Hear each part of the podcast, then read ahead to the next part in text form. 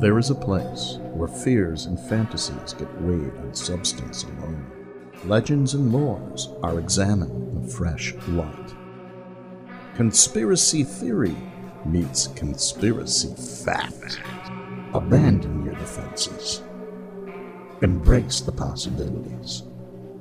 Step beyond the threshold into other realms. laying there ready to fall asleep, and I felt a pulse They can, they can choose whatever they want to look at. about three feet tall. change UFO activity. And it remembers everything that ever happened. And then there was one point where I heard uh, a growl. Some UFOs when we were there. I want to know the truth. You're listening to Threshold Radio. I'm Anthony K. With me is Sam Ronto and John Stevenson. On today's show, we have Michael Cremo. He's going to be calling in to talk to us about a whole bunch of things, as well as Michael Kleen and Larry Wilson. He's going to talk to us about his new book. And we also have a very interesting abduction case, and she's going to be calling in to tell us her story. That and much more on Threshold Radio. We'll be right back right after this quick commercial break.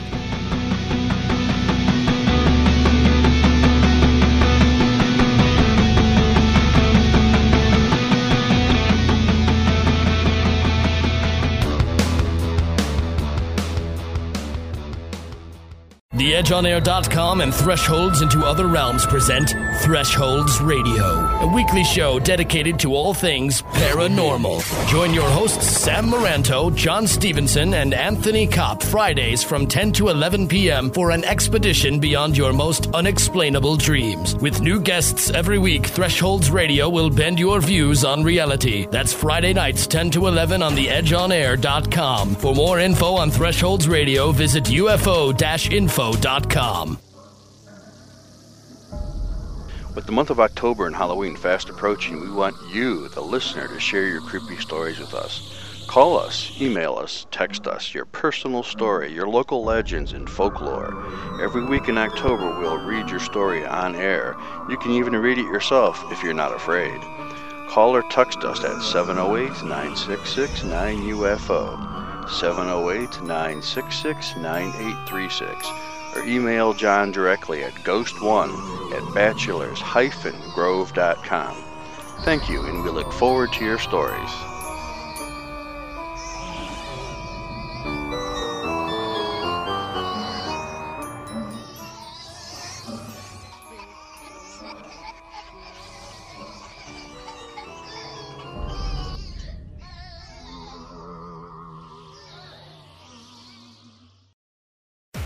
You're listening to Threshold Radio. I'm Anthony K. With me is Sam Ronto and John Stevenson, and right now we have Michael Cremo on the line. Michael Cremo is on the cutting edge of science and cultural issues. In the course of a few months' time, you might be found in, on a pilgrimage into some sacred site in India, appearing on national television, uh, lecturing in mainstream science conferences, like you did just recently, uh, or speaking to the uh, attentive science gathering. As he crosses disciplinary and cultural boundaries, he presents to his various audiences a compelling case for negotiating a new consensus on n- the nature of reality. Now, Michael, I want to thank you for coming on board here today and let me interview you. You just came back from a conference, an archaeological conference up in um, Michigan. And uh, how did that turn out, by the way? Oh, that was uh, a very nice event. It was sponsored by the Ancient Artifacts Preservation Society, which is an alternative archaeological society. Uh, a lot of their work is focused on ancient copper mines uh, that were made uh, in the upper peninsula of Michigan. So that's what most of their work focuses on. But they wanted uh, me to come as a speaker and say something about my forbidden archaeology research, which has to deal with archaeological evidence for extreme human antiquity. So it was nice to be there and meet up with some of the other researchers who are delving into alternative ideas about archaeology, and I made my contribution. Excellent. Uh, your book, uh, Forbidden Archaeology, is just one of uh, many books and articles that you that you have written, and of course, most people will recognize you and know you from the uh, uh, recent series on history called um, Ancient Aliens. Uh, but you also did a, a very good documentary that was on NBC, um, and then again stating the case for uh, very um, old. Uh, a, a, a, uh, what was the terminology you use? Well, I, I would say uh, extreme human antiquity, evidence for extreme human antiquity, by which I mean evidence that humans like us have been present on Earth for many, many millions of years, going all the way back to the very beginnings of the history of life on Earth. And this would contradict the current mainstream scientific ideas about human origins, which say that humans like us first came into existence only about 150,000 years ago on this planet. So I'm presenting evidence that contradicts that, evidence showing that humans like us have existed for many millions of years on Earth. And that because you are basically butting heads against the uh, mainstream uh, academia, uh, you get a lot of uh, static, don't you? Yes, uh, things like that can happen.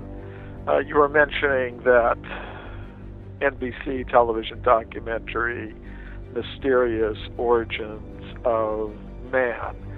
That was produced for NBC by a man named Bill Cote, and he had read my book, Forbidden Archaeology, and he wanted to include some cases from the book in his documentary.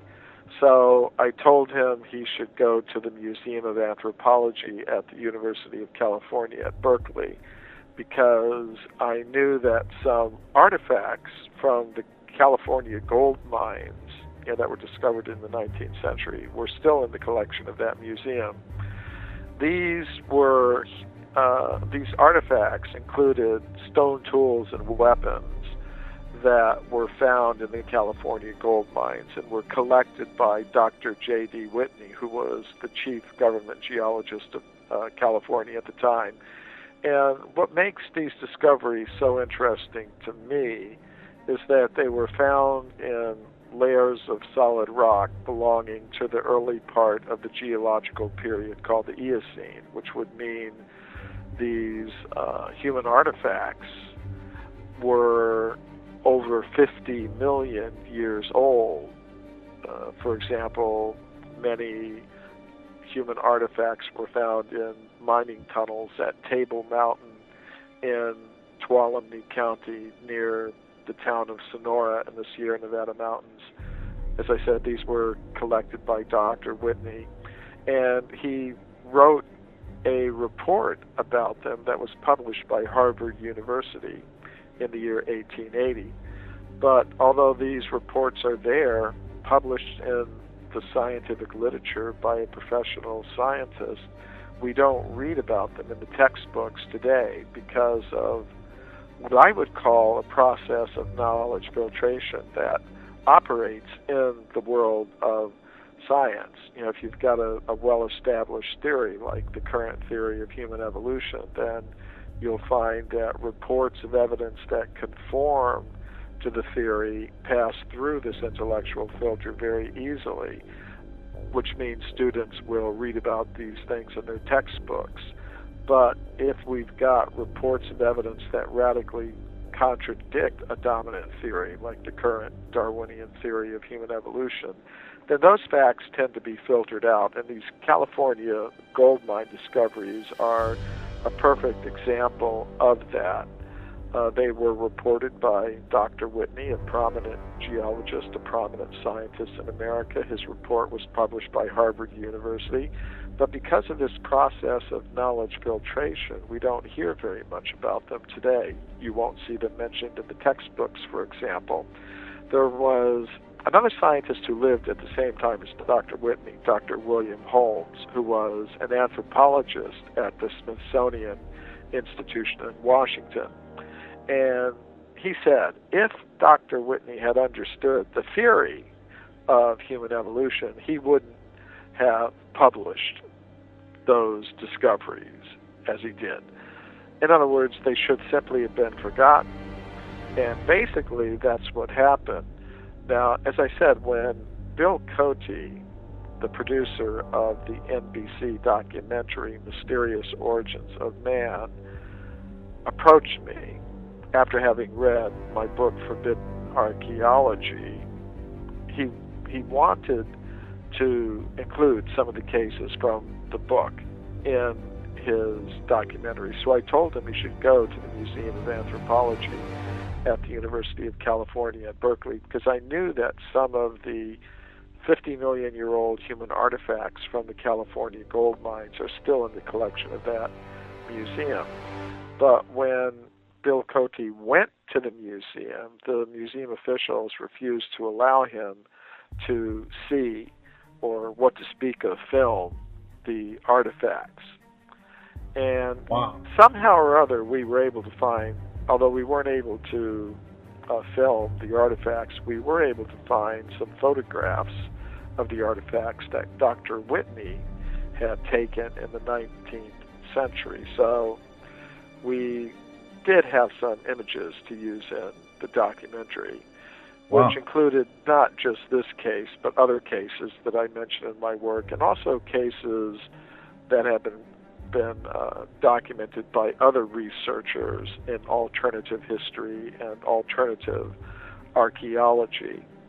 So when scientists who support the current theories learned that NBC was going to show this program. They tried to stop NBC from doing it.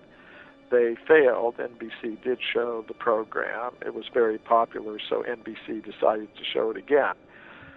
And uh, again, these scientists, supporters of the current theories, like the Darwinian theory of evolution, tried to stop NBC from showing it. They organized a massive international letter writing campaign among scientists, and they tried to pressure the president of the General Electric Company, which owns NBC, to instruct NBC not to show the program again. Again, their effort failed, so then they went to the government, to the Federal Communications Commission, which is the agency of the government that regulates the TV industry. And they tried to get the FCC to investigate NBC, censure NBC. They wanted uh, the government to force NBC to broadcast primetime apologies for having shown the program, and they also wanted the government to fine NBC millions of dollars so they would never do anything like this again. So. So, yes, sometimes there is opposition to the kind of work that I do. Sometimes uh, supporters of the current dominant theories try to stop lectures that I've been scheduled to give at uh, universities. For example, earlier this year, I did a lecture tour of universities in the Midwestern part of the United States. I spoke at Penn State University. I spoke at Northwestern University in Chicago. I spoke at the University of Illinois in Urbana-Champaign, and I spoke at the University of uh, Minnesota in Minneapolis. And I had been scheduled to give a lecture at the University of Indiana at Bloomington, but uh, faculty members who opposed my views convinced the administration of the university to cancel the lecture. So this thing happens in other countries too. And my books are now published in about 20 different languages. One of them is Russian. So I've been invited to speak at universities and scientific institutions all over Russia, from one end of the country to another. It's a huge country. Uh, I've spoken in universities north, south, east, and west all over the whole country. And usually, so the day before the lecture, the president of the university canceled the lecture because of pressure from other professors in the university who did not want me to speak there. They objected to my lecture because I was going to say something that opposed the Darwinian theory of human evolution. So uh, the professors who invited me tried to get the president of the university to change his mind, but he wouldn't do it because there was just too much pressure from the opponents. So the professors who invited me then went to the local branch of the Russian Academy of Sciences and they spoke to the director there. And he said, okay, Michael Cremo can speak here and nobody will put any pressure on me to cancel this lecture. So they had buses bring students and professors from the university to the Russian Academy of Sciences building, and the lecture was held there. It was very well attended. As a matter of fact, the professors who invited me told me that more people came to the lecture than would have come if it had been held at the university as originally scheduled, because hmm. everybody all over the university was wondering, what is this man going to say you know, that's so dangerous that you know the president of the university canceled his lecture. so uh, the next that was year, a, that's interesting. that's a little blowback on on their part, I would say. yeah. So the next year, I went back to the same university and I spoke in the biology department there, no problem. So yeah, you're you're correct. Sometimes there is opposition to what I say. There are people who don't want this kind of message getting out to the public. They they try to keep a monopoly in the education system for their own ideas. So yes, there there I, I sometimes do encounter uh, some opposition. Yes. This is something that obviously I, I get quite a bit of uh, and uh, funny thing, NBC, when I uh, when I was involved with the 10 best UFO sightings, we had issues there because it had to be balanced. So the so-called skeptics had to be involved, and by the time they were done with the final product, uh, it took months later, and it didn't turn out as we were told. The other thing is we were supposed to get supposed to receive a volume of all these cases that they were requesting people to send in uh, their footage, their accounts, etc. And not one case ever showed up uh, at my doorstep or an email. In fact, I, I, never even received any emails from doing the uh, uh the uh, uh, show. And here there was three three million viewers the first time. So I mean, things that go on, most people couldn't have a clue about the degree of uh, censoring anything other than what must be proclaimed to be um, uh, the orthodoxy of, of, uh, of, what is allowed in both media and in uh, the academic world. And that's so absurd. Well, I, th- I think you're absolutely right about that. I think things are opening up a little bit, but it's still pretty much as you described. And as far as this question of balance is concerned, you know, you said uh, you were going to present something about the 10 best UFO sightings, and they asked for balance by having the skeptics also present. Correct. Well, it seems they only do that. They only give balance when it's opposition to the orthodox ideas they just allow the orthodox ideas to be presented without without any balance. You know, if they're going to have balance, they should have balance on both sides.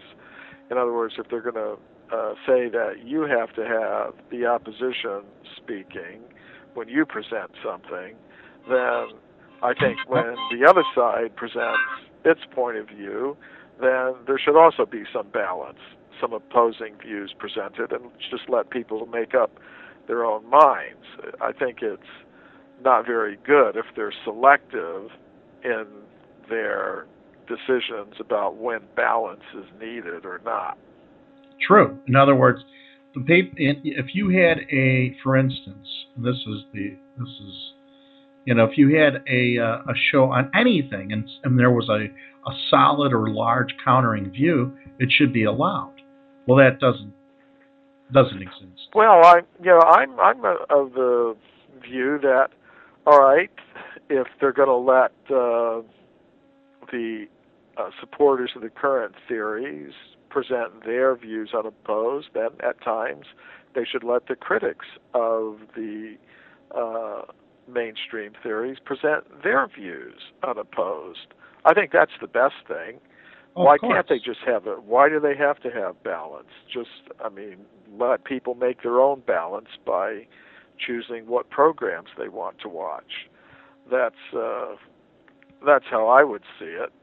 I I think it's it's uh, the best thing would be they should have just let you have your say, and if others want to say something else, well, they've got plenty of opportunity to do that on all kinds of shows that are aired on you know the Discovery Channel and the National Geographic Channel and PBS and things like that on programs like Nova and sorts like that where they just present the mainstream ideas. That's uh, so I think there's plenty of room for having shows that just focus on the alternative ideas and then Right. let people select from all the shows that are available to them what ones they want to watch. I don't Well- think it's that in every single case you have to have balance. Now, now I would say to be fair, if they're going to ask for balance when the alternative ideas are presented, then to be fair, they should insist on balance when the mainstream ideas are presented. Absolutely. They should be able to counter it back if you are the focus of the presentation. And that doesn't seem to be the case. The other thing is terminology. I am so tired of certain terminology, such as believers. Uh, believers, you know, when it comes to research, uh, when you're presenting factual information, uh, you know, you're you're presenting evidence to support a theory, and and and for the most part, uh, for the most part, and that is exactly what science is. Uh, instead of, you know, even uh, these so-called skeptics will throw on the, the term proof.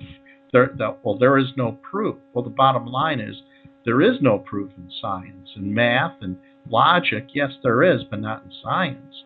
And we have to remain tentative to be truly scientific and to always pursue and reevaluate what we think we know. And that is a healthier way, uh, uh, I think, that science was initially or, or conceived for us to use. And um, I, I applaud the fact that you're presenting information and uh, there's enough supporting information and evidence, and this is solid evidence, it's tangible, it's there, that calls into questions modern theory. And why can't we take a peek at this or consider it and uh, weigh it? Or why does it have to be thrown out as a red herring? Yeah, I I agree with that basic approach. Now, this whole question of belief or faith or whatever, all science is based on, to some extent, having faith in or believing that other scientists are presenting accurate, trustworthy information.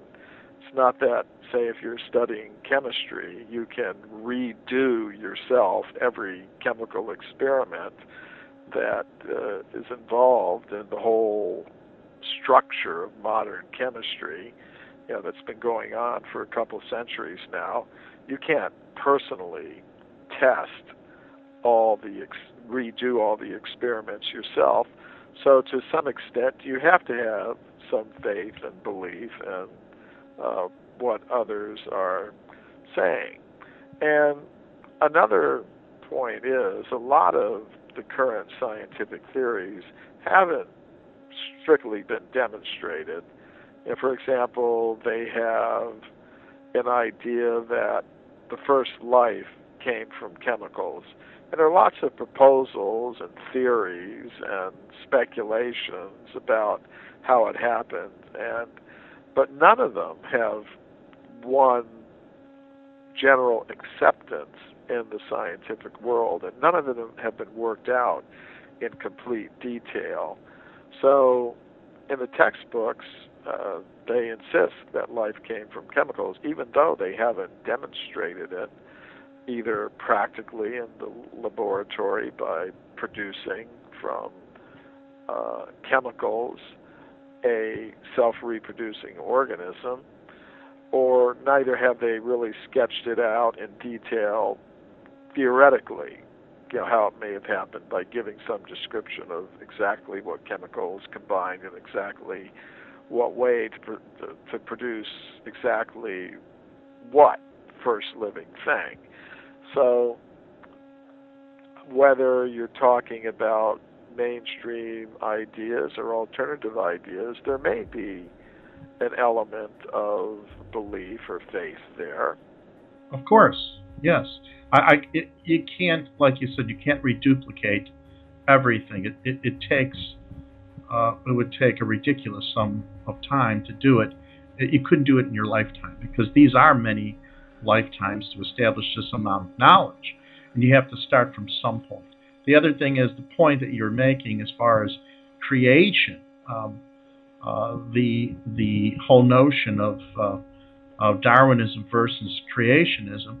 Uh, the thing is, who created the elements, or what created the elements? Who put into the design of the elements the manners in which these things um, uh, conduct themselves, or that whatever is in a natural world conducts itself. These these properties, these laws of nature, what institute them? What put them in motion? Where, uh, you know, this is the thing. The, the point of origin of what? Are we talking a material world? Are we talking the origin of life itself? Or the origin of origin? You know, uh, I think I personally prefer to look at a much deeper point, and that being the point of it all. And um, that can't be even contemplated as far as uh, uh, spewed out in some sort of rational sense by anything scientific. It can't be. Yeah, I think science can give some pointers.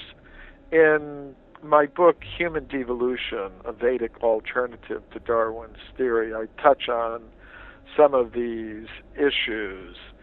Um, for example, the issue of consciousness. Today, you know, many scientists are going to say that consciousness is just produced by chemicals in the brain. If you organize the chemicals in the brain in a sufficiently complex way, we're told they generate consciousness, but only temporarily and only in association with the brain, only in connection with the brain. However, from my point of view, consciousness is something that can exist independently of the brain, independently of matter. I don't think consciousness is produced by matter. Matter doesn't produce consciousness, but consciousness can become covered by matter. So basically, we don't, as conscious beings, we don't evolve up from matter Rather, we devolve or come down from a level of pure consciousness where consciousness comes into association with matter, becomes covered by matter. That's what I mean by devolution. We don't evolve up from matter, we devolve from the position of pure consciousness. And there's a whole lot of scientific evidence supporting the idea that consciousness can exist apart from the body uh, a large part of that evidence comes from medical studies of out of body experiences. You know, there are times when a person should be completely unconscious, as as during as in uh, as during a heart attack. You know, the heart stops beating, blood stops flowing to the brain. Medical instruments show that the brain waves stop. So at a moment like that, a person should be completely unconscious, yet many people in that condition report separating from their bodies and they look down and they see what the doctors and nurses are doing to revive them. There was an American heart surgeon, a cardiologist named Dr. Michael Sabom, who heard some of these reports from his patients, and he wondered, are these people telling the truth or are they just making up stories? So he decided to do a medical investigation. And what he did is this he took about 25 people who had reported these out of body experiences and he interviewed them very carefully, asking them to provide every detail of what they saw the doctors and nurses doing when they were looking down at them from this out of body perspective. And then he compared what they said to the reports kept by the physicians and nurses who had treated them. And in every you know, in every case, it's a little bit different. The treatment is not exactly the same, and you know the patients don't see you know these detailed records kept by the doctors and nurses who treated them. So Sabom found that the reports given by the people who had who had undergone these out of body experiences matched the records kept by the doctors and nurses who had treated them. So he Yes. had some objective criteria for saying that actually these people are giving true reports. They're not just making up stories. So there is evidence that a conscious self can exist apart from matter. It's it's not simply produced you know, Yes. by the combination of chemicals in the brain, and and that means that it's it's consciousness that is primary, not matter, uh, and that is an important fact that much of modern science has completely ignored. They've tried to base everything on the combinations of molecules, but even even there, they're missing something. As Yes. you were rightly pointed out, well, where did the chemicals come from, and what what makes them have that ability to combine uh, like that?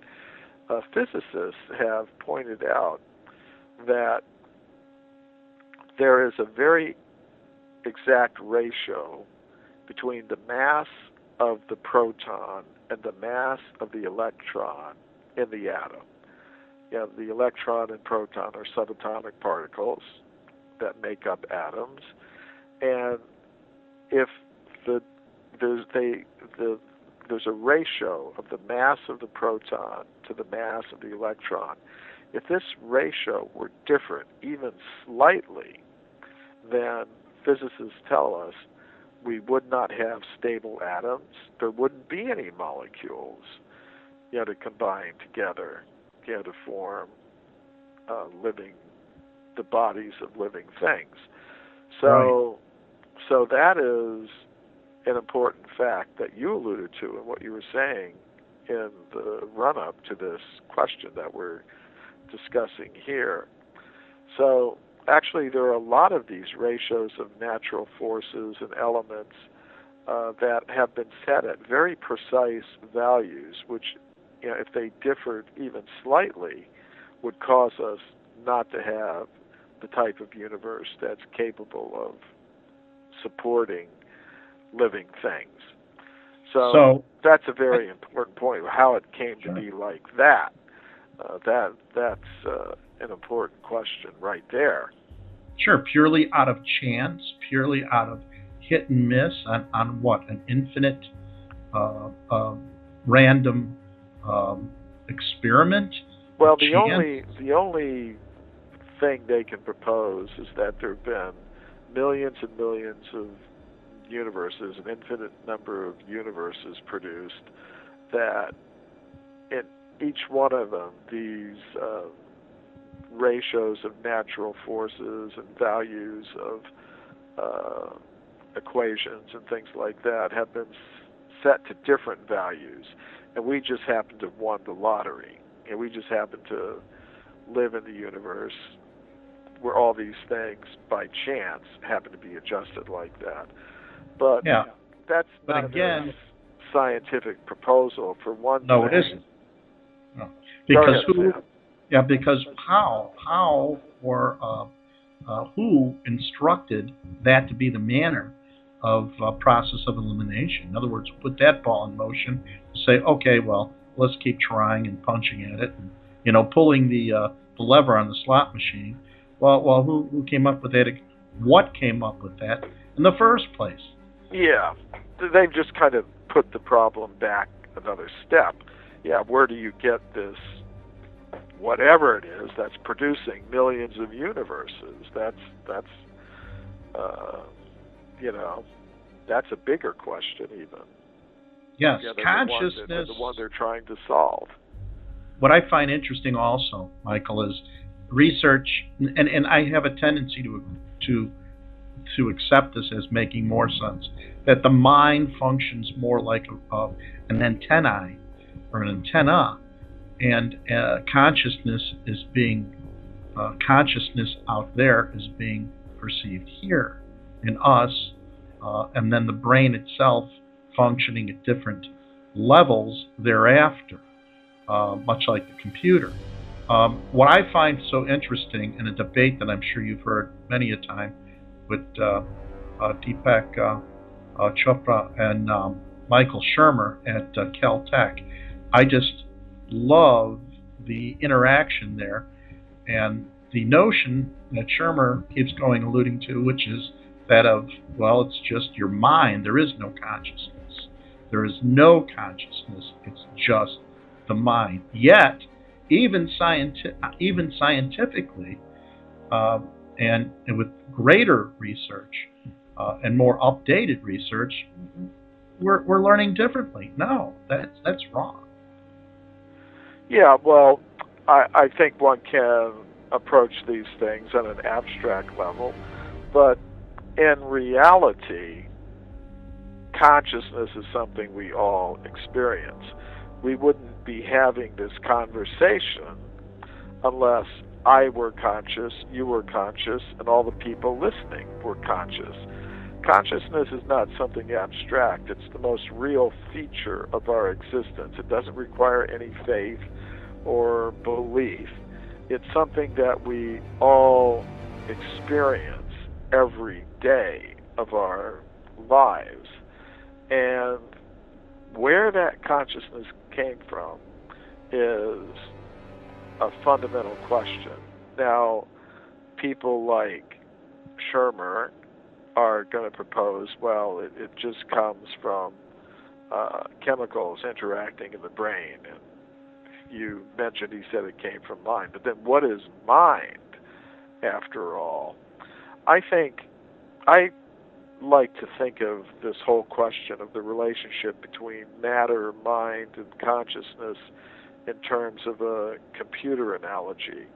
I would say that, say, if you have your computer hardware, uh, that's there, but it doesn't operate unless there's some software that allows a, a user to interact, a conscious user to interact with the hardware. So you've got the conscious user, you've got the software or the operating system and the programs, and then you've got the hardware, you know, the computer hardware. So I would say our gross physical body is like the computer hardware. The mind is like the software that allows the conscious self to interact with the machinery of the body. So, but there are three distinct things. And uh, just like the computer software doesn't produce the user, uh, actually, it's the user or a person like the user who makes the software and the hardware.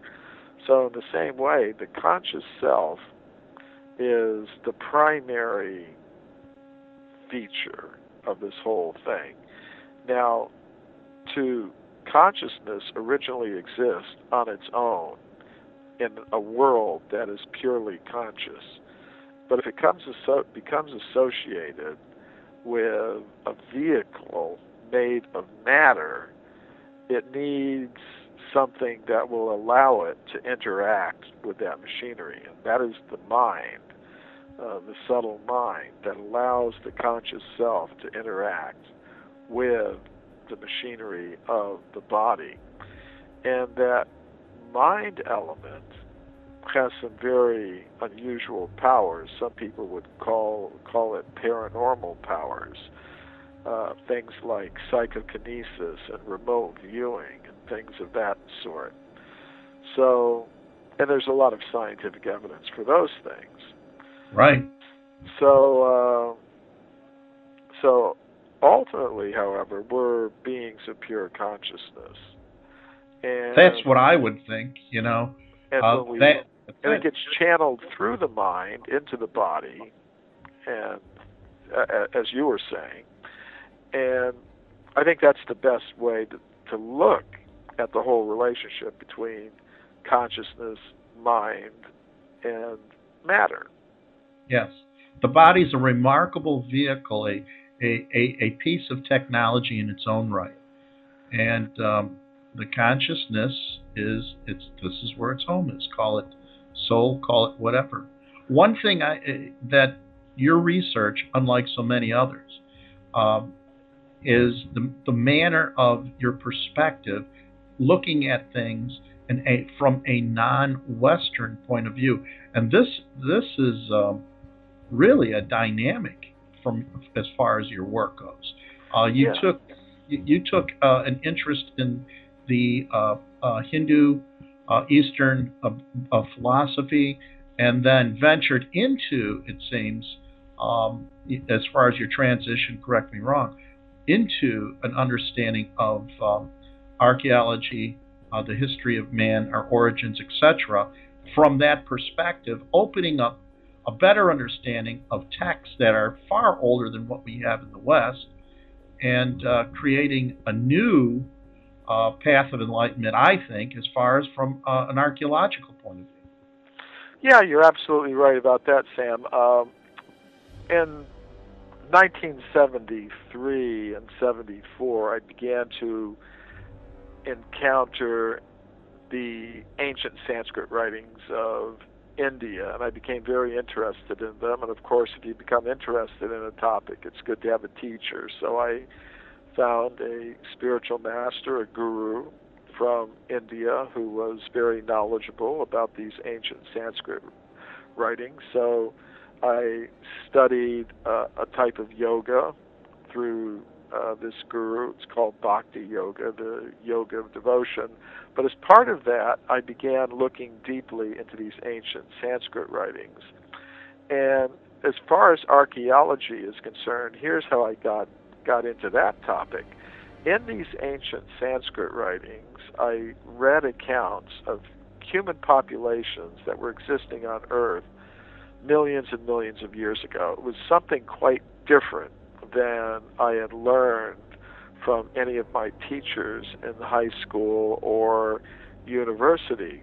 So uh, I found that not only the ancient Sanskrit writings, but the writings of most of the world's ancient wisdom traditions have accounts of extreme human antiquity in them.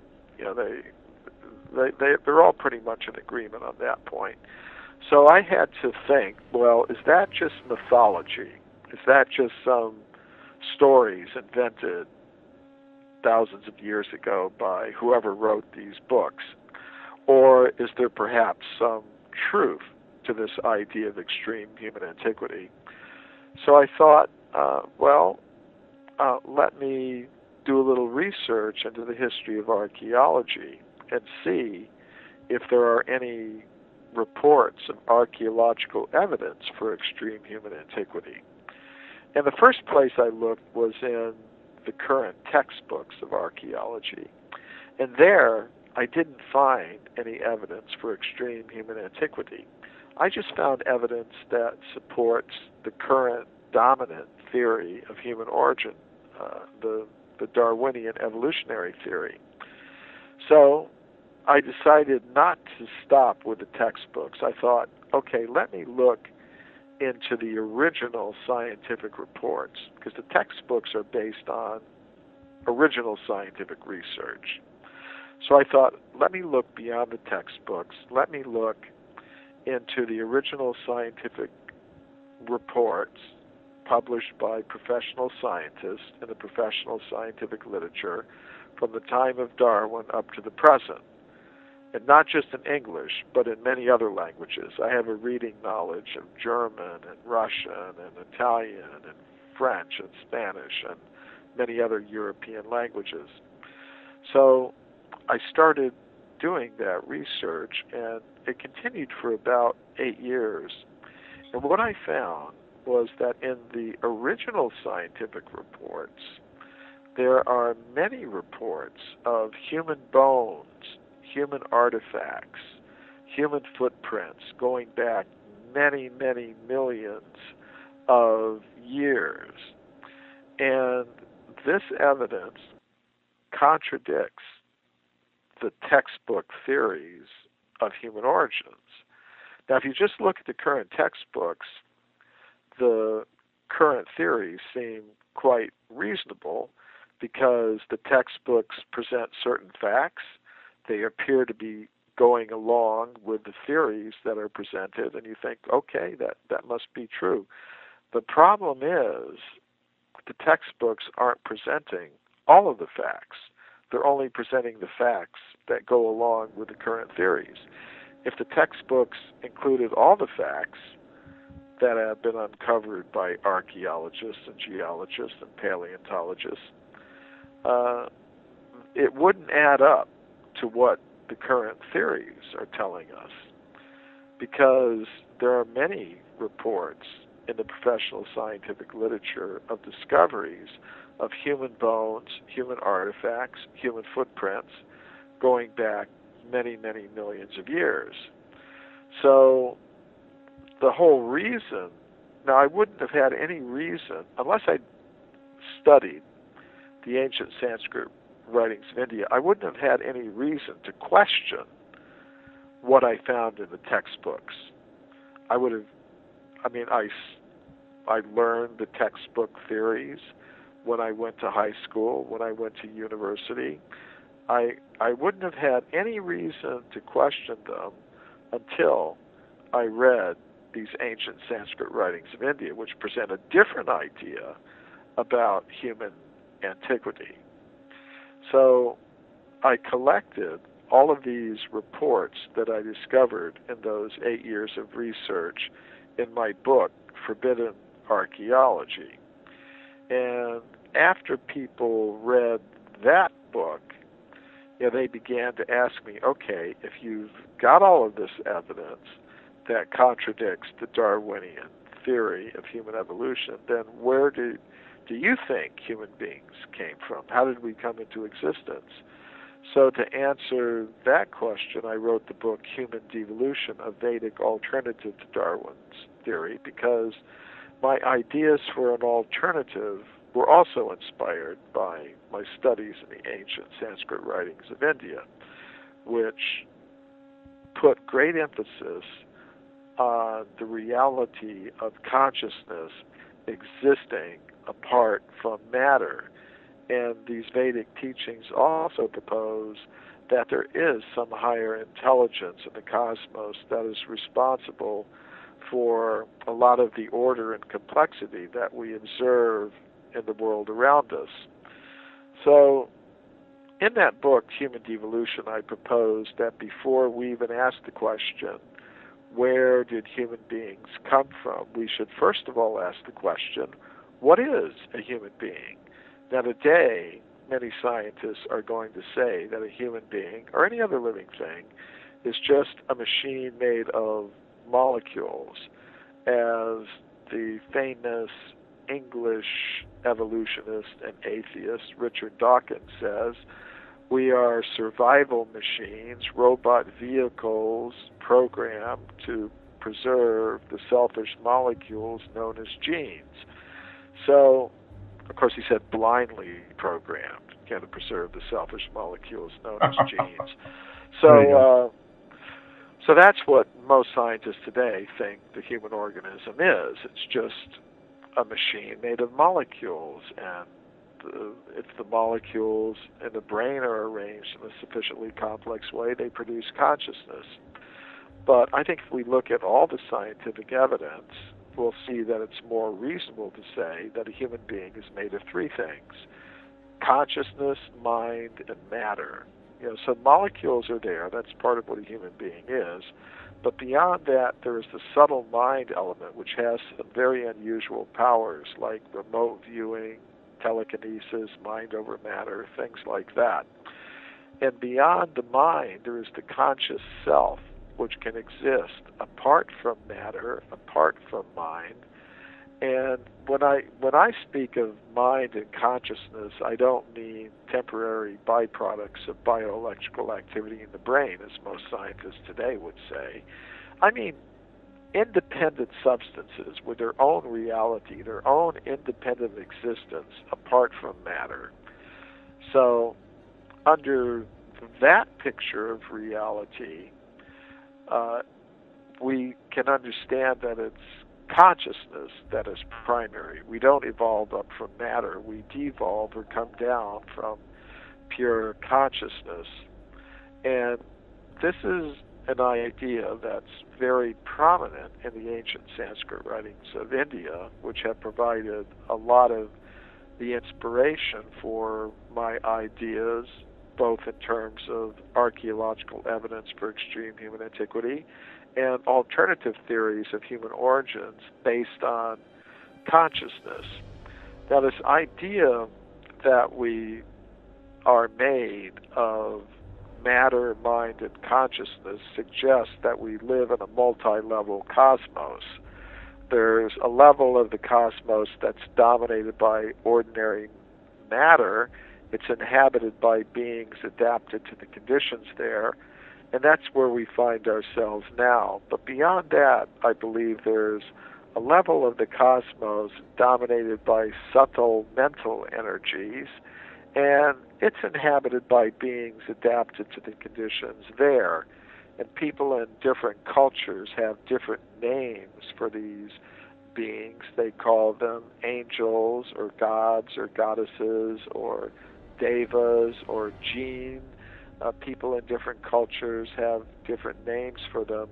And then beyond that, I think there is a level of pure consciousness that's inhabited by beings adapted to the conditions there.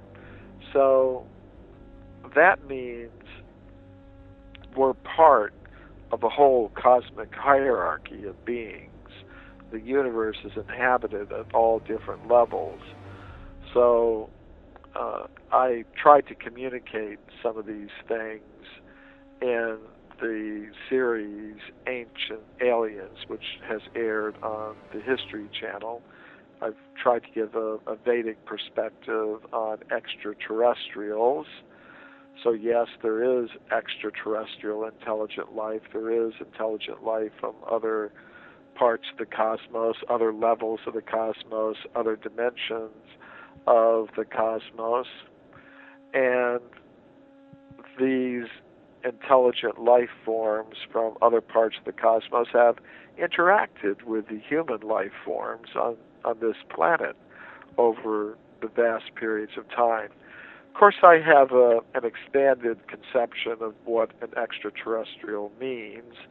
Some people conceive of extraterrestrials as simply flesh and blood machines made of molecules from other parts of the universe. So I think such things do exist, but I think in addition to that, there are the more subtle types of extraterrestrials that people would call by different names, such as gods, goddesses, angels, jinn, things of that sort.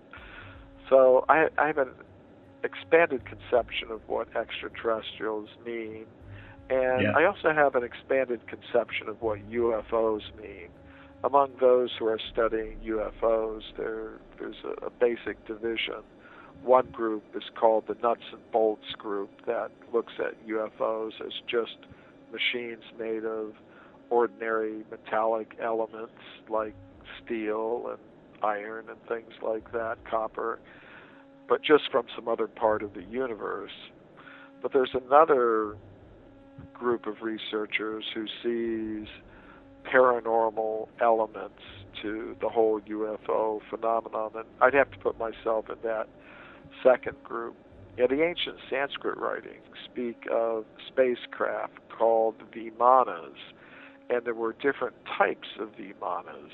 Some were made of metal, and they were used to operate on this level of reality, but then there were other vimanas or spacecraft made of mental energies, and finally there were vimanas made of pure consciousness.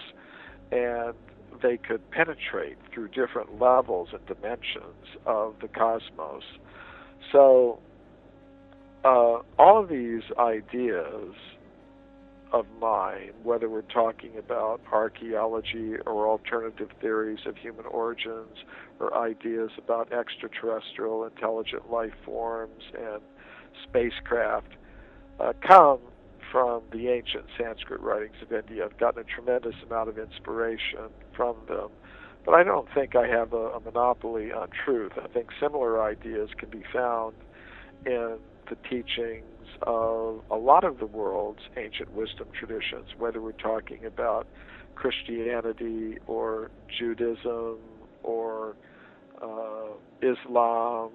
I think they all have uh, an esoteric aspect to them that would include some of the kinds of things that I've been talking about. Right. I, I, I what I what I admire is the fact that to understand something, in fact, it, it is so strange. In fact, it may be comical. But uh, every time I would see Dancing with Wolves, I would think of you because you actually delved into the culture to uh, understand what things what things are being said, how things are being represented, and uh, you took a different journey. Now, um, if people would do that in the course of, say, for instance, uh, an interest in archaeology or anthropology or whatever, um, uh, being a Stanleyan uh, and going to Africa, but but actually stay there, become part of the culture, and not just come walking in as the brave white man and you know, dictating the terms of their reality, but trying to feel and understand what it is that they are um, trying to say, and then um, analyze the culture deeper. I think it's hard to do because, first of all, genetically you're not the same, um, but um, I mean, it, culturally you're not the same uh, from birthright. But still, in all, you have you have that tempo already move, uh, moving that gives you a better opportunity to analyze. Yeah, I, I think experiential involvement with an ancient wisdom tradition, in this case, uh, the Bhakti Yoga tradition of ancient India, has been fundamental for my approach to the world. But the thing I like about it is that it doesn't make exclusive claims to truth. It, you know, my guru used to say uh, we should be able to recognize gold wherever we see it. In other words, like you could take gold and you could stamp the symbols of different countries on it, but if it's really gold, it doesn't matter what symbol that you uh, stamped on it. Uh, you could, you know, some gold coins have the symbol of South Africa, you know, the Krugerrand on it, and then some gold coins are from Canada. They have you know maple leaf stamped on them. Some gold coins are from the United States. They have American symbols stamped on them. But uh, if it's really gold, then it really doesn't matter what symbols stamped on it because gold has its own value. So I yes. think uh, real spirituality is also like that. It, it, it can be found in a lot of different places. Uh, you have to be able to recognize it, but uh, if if it's there, then it it really doesn't matter as far as I'm concerned what label is put on it. It could be Islam or Christianity or Judaism or Buddhism or Hinduism. It it really doesn't matter uh, what labels on it just as long as the real thing is there. And what I would say the real thing is, is understanding that we're all beings of pure consciousness.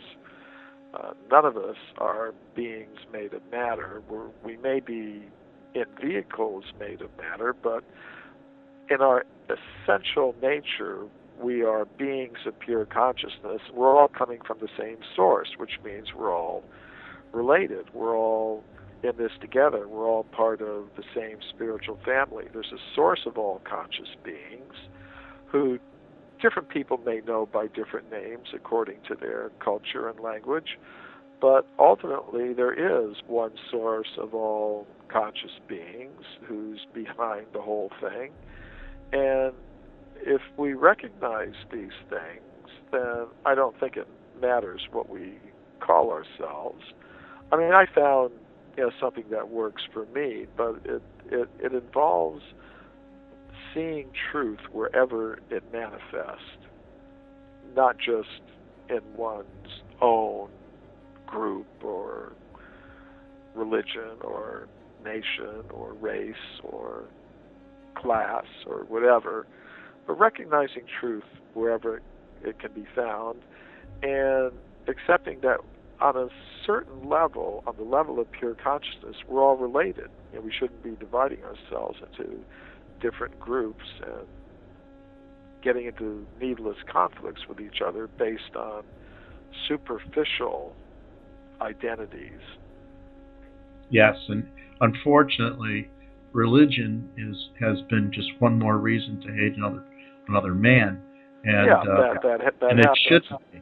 Yeah, and once you find something echoing in there at the spiritual level, it that doesn't exist anymore. It shouldn't exist anymore. And um, that's uh, you know that humbling feeling or humbling tone uh, is a truth unto itself. Yeah, I, that- I, I agree with you there, 100%. Uh, you know what gets me is is the whole notion of what is human. What is you know here we are stumbling across artifacts of of some of something being manufactured by an intelligence that we could assume to be uh, human. But what is human? Uh, is what defines human? And uh, I think that you know you, you got into the three components but where in say for instance does uh, does the notion of say for instance the ideal of uh, um, of us being gregarious and working for a greater uh, a greater uh, element than just ourselves to be sacrificial and stuff like that Uh, is that part of you think the the mind or is it the consciousness Ultimately, it extends to consciousness because ultimately all conscious beings are coming from the same source. There is a source of all conscious beings.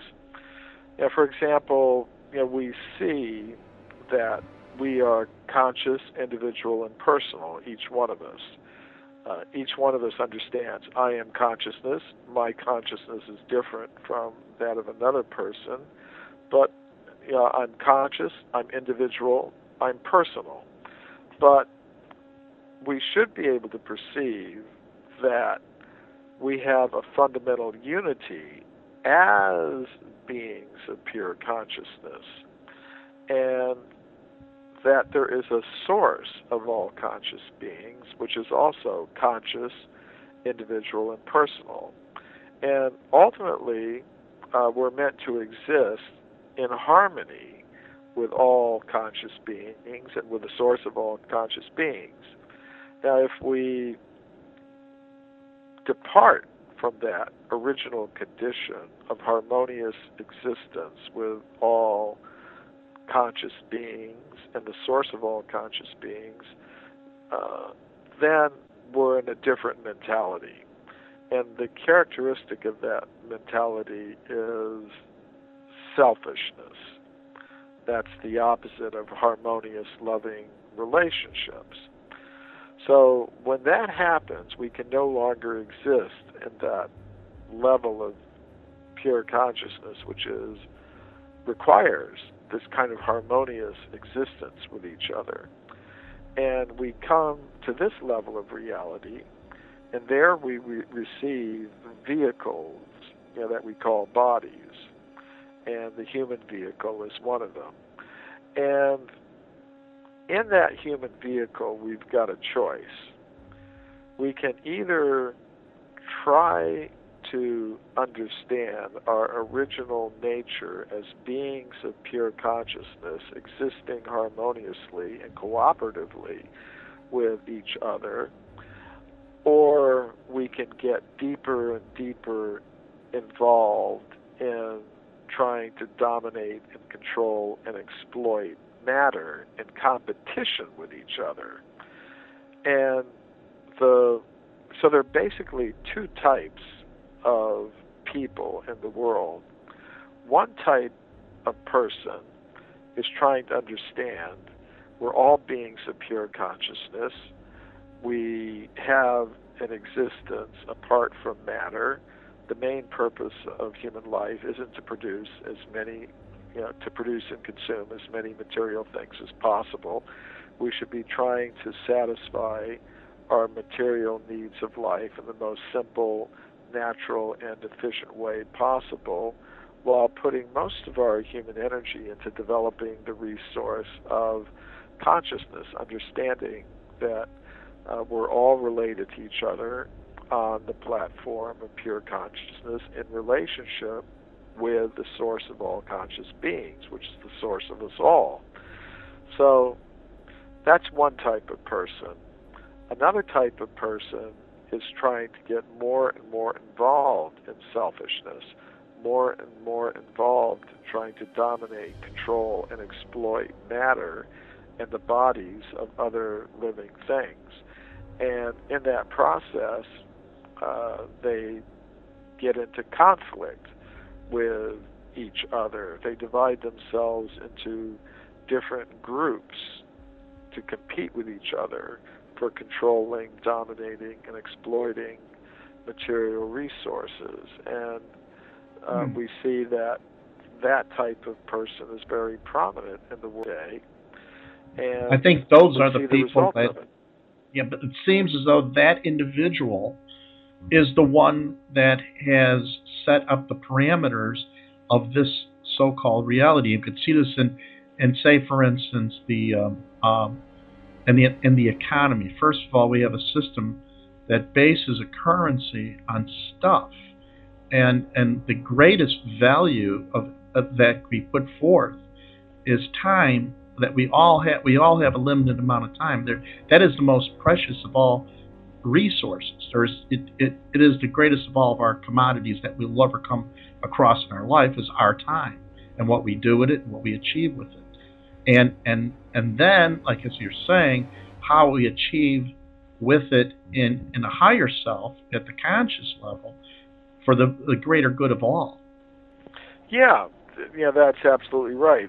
We are in a situation today in which those who are in that mood of dominating controlling exploiting matter in competition with each other either individually or in terms of groups is the dominant group in the world today that's setting the cultural, political, economic, military agenda, you know, for you know this world that we live in.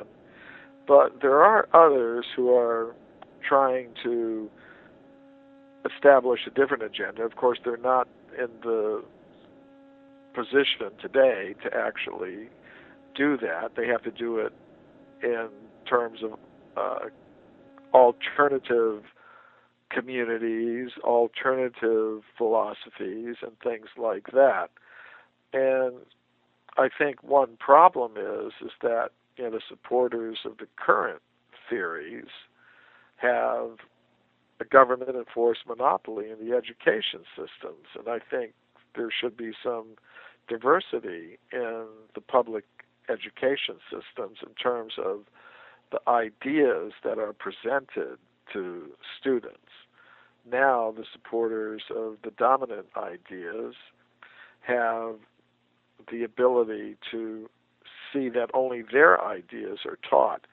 And the ideas that they're presenting are very materialistic. You know, they're presenting the idea that, well, we're just machines made of molecules, we're evolved apes, we're just purely material beings, and we should just focus on producing and consuming more and more material things, and uh, in doing so, first of all, we're destroying the environment. We're consuming the Earth's resources at an unsustainable rate. And second of all, we're uh, we're we're not only machines made of molecules, according to the teachings of the dominant theories, we're machines made of molecules in competition with each other for survival. And therefore, I think we see a lot of conflict on all levels of human society. We see conflict among individuals, conflict among classes, conflict among nations, conflict among religions, as you were mentioning before. So it is a very unfortunate situation. And because people are divided into groups like that and are competing with each other for survival, uh, some people take more than their fair share of the wealth that's generated by human society.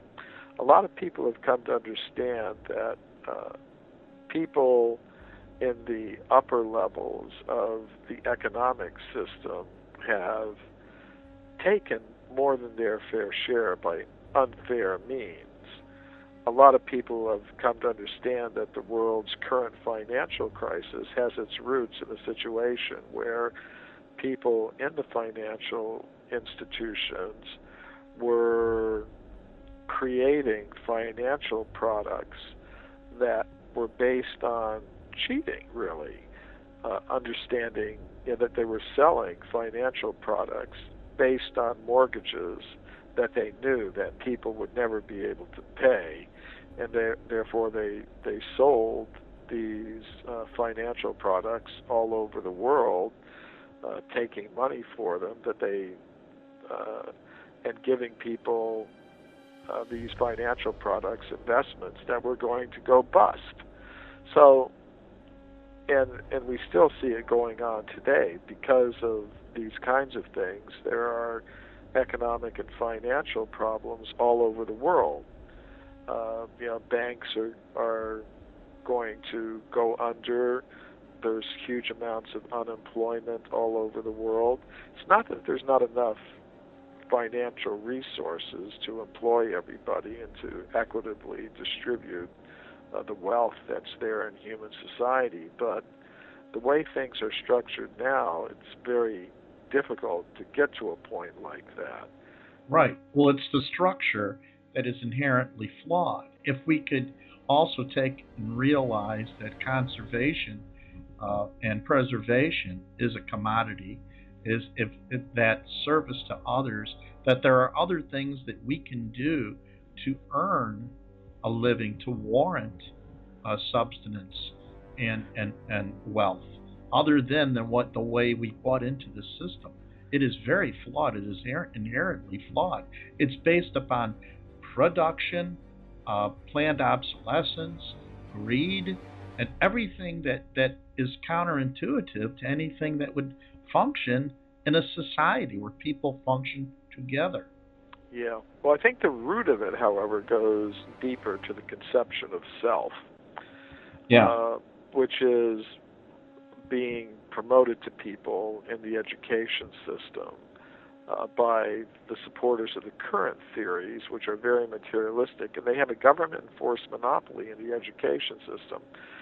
Uh, the, the the values and that we have in human society to a large extent depend upon the answers that we give to the fundamental questions who am I where did I come from for example if, if I think I am an American man then I will behave like that. So it's my concept of identity that helps set my goals and values. So the kinds of overly materialistic values and goals that human society now has grow out of an incorrect concept of self that's being promoted in the current education systems. As I said, they're promoting the idea of we are machines made of matter, basically, in competition with each other for survival. So if you've got that mentality, then automatically you're going to think that to produce and consume more and more material things is the main purpose of human life because you've defined human identity in a in a purely materialistic way that we are machines made of matter in competition with each other for survival. This, is what's being promoted in the biology classrooms all over the world under the name of the Darwinian theory of evolution. And it's therefore not surprising that our you know if you've if you indoctrinated people in this sense of identity, how to identify yourself, it's not surprising, you know, that you know they're they're going to be very materialistic. They're going to overconsume and overproduce and destroy the world's environment and get involved in all kinds of conflicts at all levels of human society. And it's not going to be surprising that some groups are going to gain the financial system to their benefit to the detriment of others who are going to experience unemployment and loss of income and things of that sort. Right. So to get to to get to a different situation, you think you have to go right back to the root, which is the sense of identity. And say if we had a different sense of identity, that yes, we're all beings of pure consciousness. We we don't have simply material needs. Let's let's uh, live lives of voluntary simplicity, and you know just produce and consume what we actually need uh, in the most simple, natural, and efficient way possible. And let's not divide ourselves up into all kinds of conflicting races, nations, classes, uh, religions. Let's understand that we're all beings of pure consciousness, all coming from the same source. We're all in this together. We can work things out together. If, if and and we we should we shouldn't take more from the earth than, than it can actually provide, and let's distribute the wealth fairly because we're all part of the same spiritual family. Then, and let's not cheat each other and fight with each other and destroy the environment in the process. Then, I think all that flows from having a proper conception of self and all these other things flow from having the wrong conception of self. Right. Now in in in say for instance from what you've read, is there any indication contra, contrary to say for instance uh, that this place, this this realm of consciousness, this material world, is there any indication that this could be more theater, where it could be where we exercise our um, our our lower self, our um, more deviant self, uh, where we conflict and, and pain and strife is um, uh, purpose. Is there anything that you've ever stumbled across or uh, in your research that could? And again, this is isn't something tangible, but something that is more intuitive. What would well, you say? I think the, the this level of reality offers two opportunities. It offers the opportunity to exercise that lower self if that's what we want to do.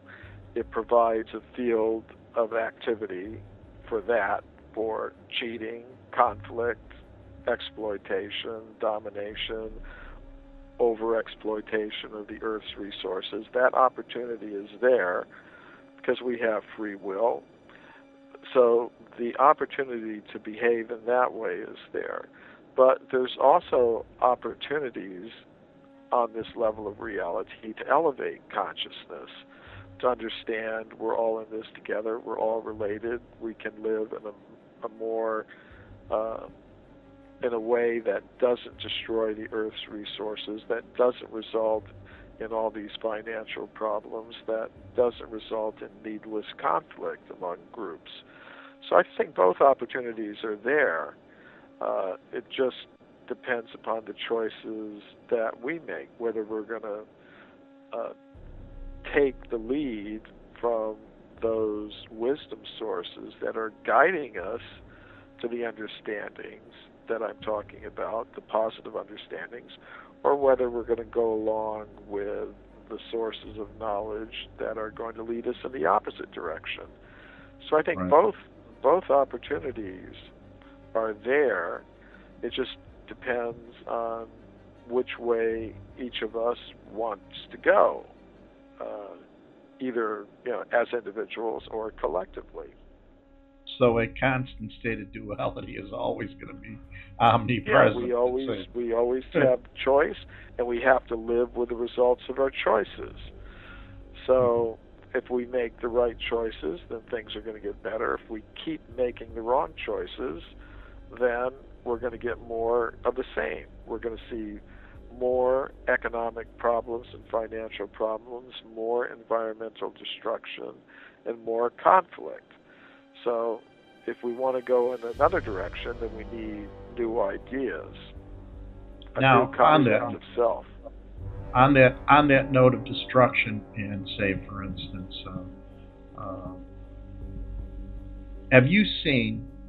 And I'm sure you have, because part of uh, it seems all cultures speak of, of periods of change, of destruction, um, etc. And uh, do you feel we're on the threshold or are in a period of um, change as far as that goes? Yeah, well, according to the ancient Sanskrit writings of India, time is cyclical. It goes through cycles. And this is an idea found not just in the ancient Sanskrit writings of India, but the ancient Greeks and Romans had this idea. A lot of different cultures, the Mayan culture in Central America, have the idea that time goes through cycles. And in the courses in the course of those cycles, conditions change. For example, in the course of a year in the temperate countries, uh, we go through cycles, climatic changes. There's spring, and then there's summer, and then there's fall, and then there's winter, and then comes another spring, another summer, another fall, another winter. So, in the different parts of that yearly cycle, there are different conditions, uh, and we have to adapt to them. You know, if it's, it's if winter is coming, well, we have to make some preparation for that. Uh, just because it's going to become cold doesn't mean we have to freeze to death if you know, if we make adequate preparation. So similarly, there are larger cycles of time according to the ancient wisdom traditions, and according to the ancient Sanskrit writings, just like there's a, a cycle of four seasons, there's a cycle of four ages. Uh, the whole cycle lasts about four million three hundred twenty thousand years uh, of our Earth years, and the cycles begin with a golden age, where people are not divided into different classes. People are living simply and naturally in a paradisical environment, which is very conducive to spiritual contemplation. And the necessities of life are just produced naturally by the earth in abundance. There aren't any climatic disturbances or environmental problems. Everything's very nice, sort of like living in Tahiti or Hawaii all the time or something like that. So um, that goes on for a million and a half years roughly. And then the second season comes, and things get a little bit more materialistic. And people start dividing themselves into classes. They start living in villages and towns, uh, not close to nature anymore. And but they're still basically good. So even though they're living in cities and towns and they're dividing themselves into classes, still they're they're they're basically very good. And that goes on for another million years or so. And then comes the next age, which is called the Dwapara Yuga. And there uh, conflict begins entering into human society. Uh, the the people living in the different towns and countries and villages start competing with each other in very violent ways, and there you start getting wars and economic problems and things like that. And then finally, in the fourth age, it gets very those things which are just begin in the previous age get very much worse in this age, and that's called the age of Kali or the Kali Yuga. And according to the Vedic cosmological calendar, it began about 5,000 years ago and will continue for another 427,000 years.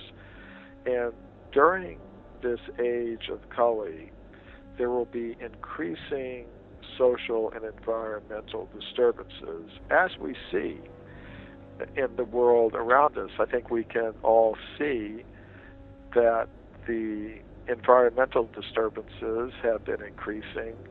Uh, that there have been, you know, extremes of heat and cold. There have been more tornadoes than people have seen. There have been tsunamis and earthquakes and things of that sort. They seem to be increasing in tempo and intensity. And some of this is attributed by people to global warming, but you know, the the ancient Sanskrit writings don't speak about just global warming. They speak about extremes of temperature, extremes of heat and cold. So that's actually what we're experiencing. We're not experiencing an overall global warming. We're experiencing extremes of heat, extremes of cold, uh, which is so what the, these writings predict is more what we're actually seeing. And we see increasing social disturbances in the world. Uh, we're, we're seeing that go on too. So that's all just going to increase as time goes on. It's not going to be any world ending catastrophe, but there is going to be increasing social and environmental disturbance. But just because, say, it's going to rain, it doesn't mean you have to get wet. You right. can take steps to protect yourself and others.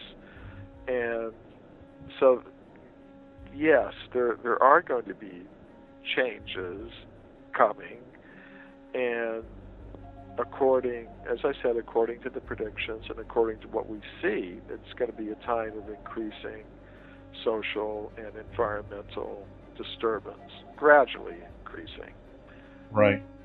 Now, um, as far as your research goes now, where are you headed and what do you have an interest in looking more into? I can see the consciousness aspect is, is something that weighs heavily on you. And I think everybody at this stage uh, that is serious about this type of research is seen to be heading or am I wrong? It seems to we're throwing more into that, looking at something even far deeper than before. Yes, I think you're you're absolutely right about that. Uh, you know, my first research was in stones and bones, but it kind of inevitably leads to consciousness. And in my forbidden archaeology research, I was looking at human bones, human artifacts that are millions and millions of years old. So I was writing about those things. But then people began to naturally ask, well, okay, if you've got all this evidence that contradicts the current theories of human origins, where do we go now? So I, I, I wrote that book, Human Devolution, and I said, well, I mean, we've got to before we even talk about the question of human origins, you know, we've got to talk about, well, what are we as human beings first? And as I said, many scientists now are going to propose we're just machines made of matter, but I see that a human being is a combination of matter, mind, and consciousness. And of the three, it's consciousness that is primary, that is most important. So I think you're right. Uh, although we may begin our research looking into archaeological evidence or physical evidence or chemical evidence, inevitably, if we trace out the threads, it's going to lead us back to this question of consciousness. And I think there's evidence that we are all beings of pure consciousness and that there is a source of all conscious beings that is also conscious, individual, and personal. So it, it all of, all of these areas of research, I think, inevitably are going to converge on these questions related to consciousness and design and intelligence and things of that sort. Uh, so I'm pursuing the different lines of research. I'm also I'm continuing uh, research into archaeological evidence for extreme human antiquity. I'm continuing research uh, related to mind and consciousness. I'm continuing uh, research uh, delving into the ancient Sanskrit writings of India and looking for connections with other wisdom traditions. So it's all ongoing as as as far as I'm concerned, and I think, as you rightly said, it it it all tends to converge on this question of consciousness. I, I this is something that echoes almost in everybody that I, I speak to today. You know, it's uh, when, when I give presentations on UFOs, it always ends up when people say, "Well, well, why are why is this why is this so secretive?" And then I think you know the bottom line to everything is it's not so much about them, but who we are, what we are, and why we are. And you echoed that very point. Uh, and this is where we really need to do the research, or at least try to come with come up with some idea. Um, another thing is you're on the road so much. You're across the world. You're all over the place. What have you seen that you found yourself saying, "Wow, now this is interesting," and uh, riveting, and new? What is it that is coming out from either research, discovery, uh, or just in, in, in uh, engaged conversation? What is it that you're seeing or have seen, say, for instance, in the last uh, year or so? Well, earlier this year, I went on a lecture tour of India, which was very good for me because a lot of my ideas come from the ancient Sanskrit writings of India. So it was uh, interesting for me to present these ideas at scientific institutions and universities uh, all over India.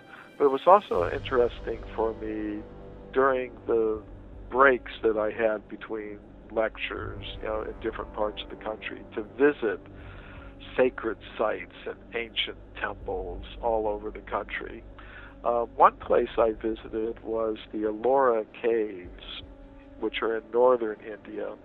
And there, there are 50 temples that have been carved into the side of a mountain. Uh, it's a, a mountain of solid stone. And there's one huge temple there that's carved out of a solid block of stone, like a solid cube of stone cut out of the side of the mountain. Uh, and just amazing, elaborate temple just carved out of the solid rock of the, the, the stone with all kinds of halls and pillars and rooms, just carved out of a solid piece of rock. This is the, the Kailash uh, temple at the uh, Cave Temple site. And what does it date to?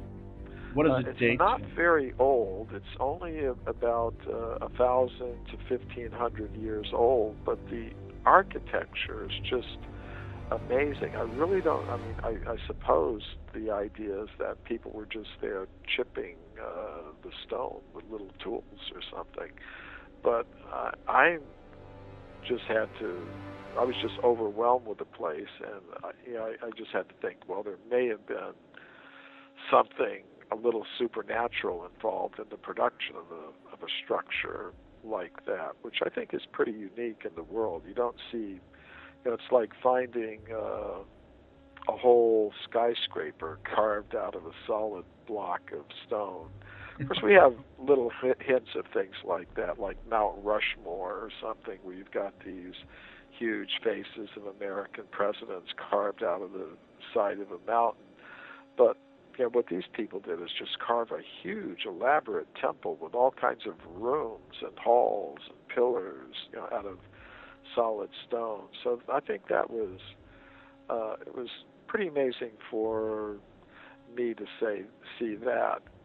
And another uh, experience I had uh, was in the United States earlier this year. As I said, I went on a, a lecture tour of a lot of universities in the Midwest.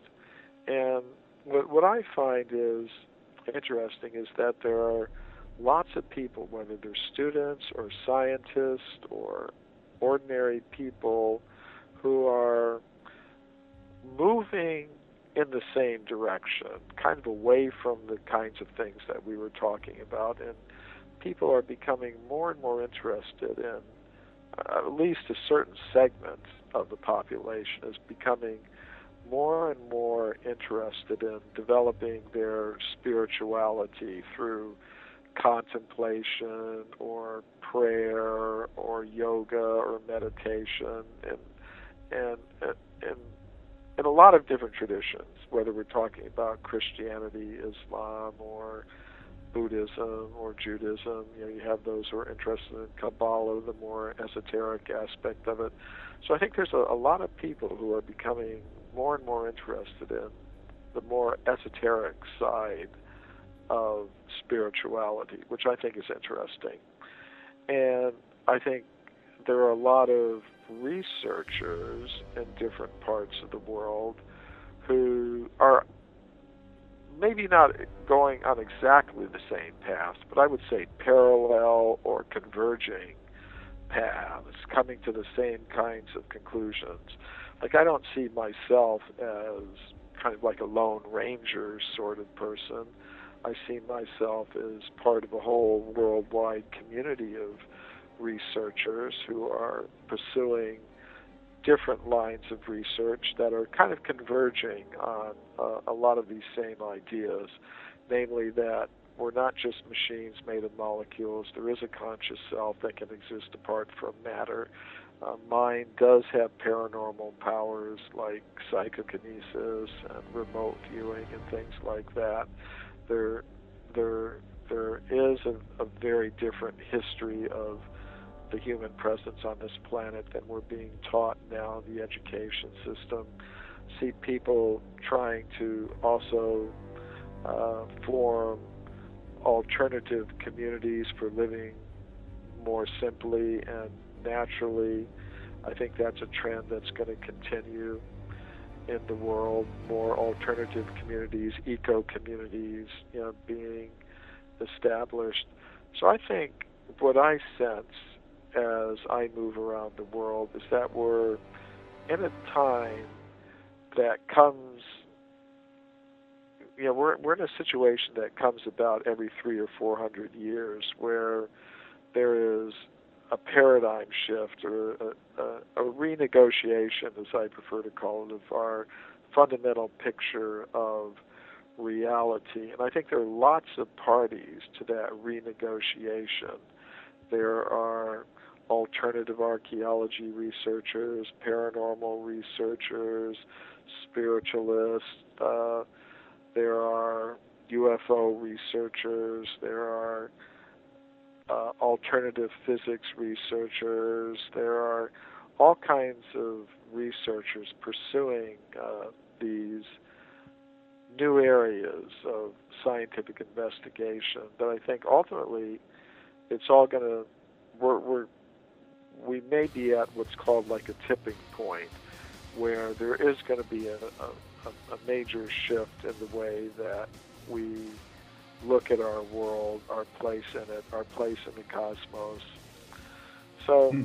I'm kind of I'm hopeful, I'm positive about that aspect of things. All right, thank you very much, Michael Cremo. Everybody, we'll be right back. You're listening to Threshold Radio.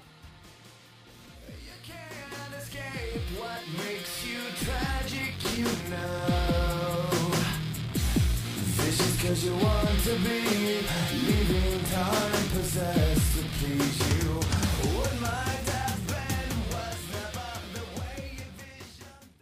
TheEdgeOnAir.com and Thresholds into Other Realms present Thresholds Radio, a weekly show dedicated to all things paranormal. Join your hosts Sam Moranto, John Stevenson, and Anthony Kopp Fridays from 10 to 11 p.m. for an expedition beyond your most unexplainable dreams. With new guests every week, Thresholds Radio will bend your views on reality. That's Friday nights 10 to 11 on TheEdgeOnAir.com. For more info on Thresholds Radio, visit UFO-info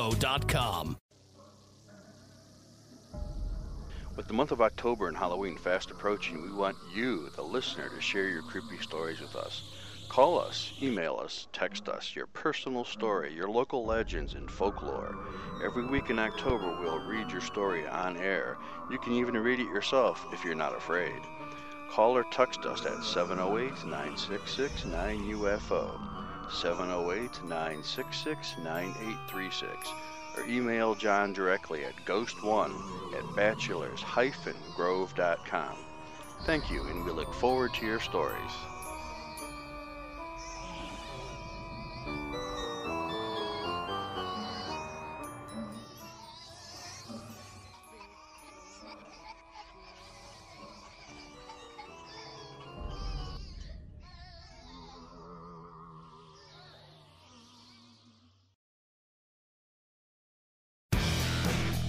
Welcome back to Thresholds and Other Realms. With us, we have the one and only Michael Kleen. How you doing, Mike? Hey, I'm doing great. Uh, how's everything been going? Uh, pretty good. Since I saw you just a few days ago on our secret mission. yeah, it's uh, hopefully we'll be able to announce it soon. But yes, we're allowed to say it on Tuesday, I believe. Well, technically, you know, we never signed a non-disclosure agreement, so. Yeah, but this is a main network, and I, we don't want to make them mad. it's a well, it's a verbal, it's a verbal agreement. Yeah, you can do it. I'm not making a main network mad at me. yeah. Well, it'll be quite a surprise when it hits the uh, hits the information channels. And hopefully, it's quite a hit. Oh yeah, oh yeah, I think so. So who well, you got for us today? You got a special guest with you today. Yes, I have a very special guest, uh, Larry Wilson from Central Illinois. I recently published a book of his called Chasing Shadows, and I think your listeners will find it very interesting. There's a lot of first hand accounts in there. It's not one of these books that just is about the stories, the kind that I write. Mm-hmm. This is actually about Larry's own investigations, and he's a very uh, experienced paranormal investigator. So, w- welcome, Larry. Thank you for joining us. Hey, Mike, uh, John, thanks for having me. Thank you, Larry. How you doing? I'm doing real well. So, why don't you just start out telling us a little bit about yourself and how you got into paranormal investigation? Uh, and yeah, let's just start there with that. Well, um, actually, I was at one time a, a, a, a private investigator, so uh, right off the bat, I've always been curious about solving mysteries. But uh, in the same uh, frame, I've, I've also, ever since I was a child, been interested in ghosts and things that go bump in the night. So a few years back, actually eight years ago to be exact, um, I uh, took a, a, um, a, haunted tour down in Alton, Illinois. And the uh, the guy that was giving the tour, his name is Gary Hawkins, and Gary is a, a uh, longtime paranormal investigator. And uh, you know, being on a tour is one thing, and I still wasn't quite convinced that um, you know, that this stuff is for real, that things really happen. So I, I asked Gary, I said, you know, Gary, um, you know, come on, tell me the truth. I said, I know you're an investigator. When you go on these investigations, does do, things happen? And uh, Gary, uh, he kind of kind of smiled, but he said, uh, Larry, doesn't matter what I tell you does or doesn't happen. You know, you won't believe it unless you experience it for yourself. But he says, uh, what I will do is I'll invite you on a couple investigations if you'd like to go. And you know, I said, absolutely. So anyhow, uh, Gary invited me, but my thought was that I would go on a couple investigations, and uh, you know nothing would happen. Uh, I'd get it out of my system. That would be the end of it. But uh, eight years later, I'm still at it. Things things happened. And you never get this out of your system. no, you don't. Uh, once you had that first experience, that's that's all you need. Uh, just knowing that there's something else you want to keep at it. Well, that's that's great. Um, now, there's a lot of well-known places in your book, Chasing Shadows um, can you just give us an overview of some of the your favorites, perhaps, or some of the ones that really stand out? Uh, well, actually, uh, yeah, the ones in this this first book, uh, most of them I would say are my favorites. Uh, but uh, the ones that really stand out, um, you know, that first real experience you have, especially when you're alone, that's that's the one you really always remember. But um, Anderson Cemetery, which is in rural Christian County. Um, actually, I, I, would always heard of this place. It was called, uh, a lot of the locals call it Graveyard, Graveyard X, that one? Yes, yeah. But I, I had no clue where it was. Well, it turns out it's only about nine miles from my house.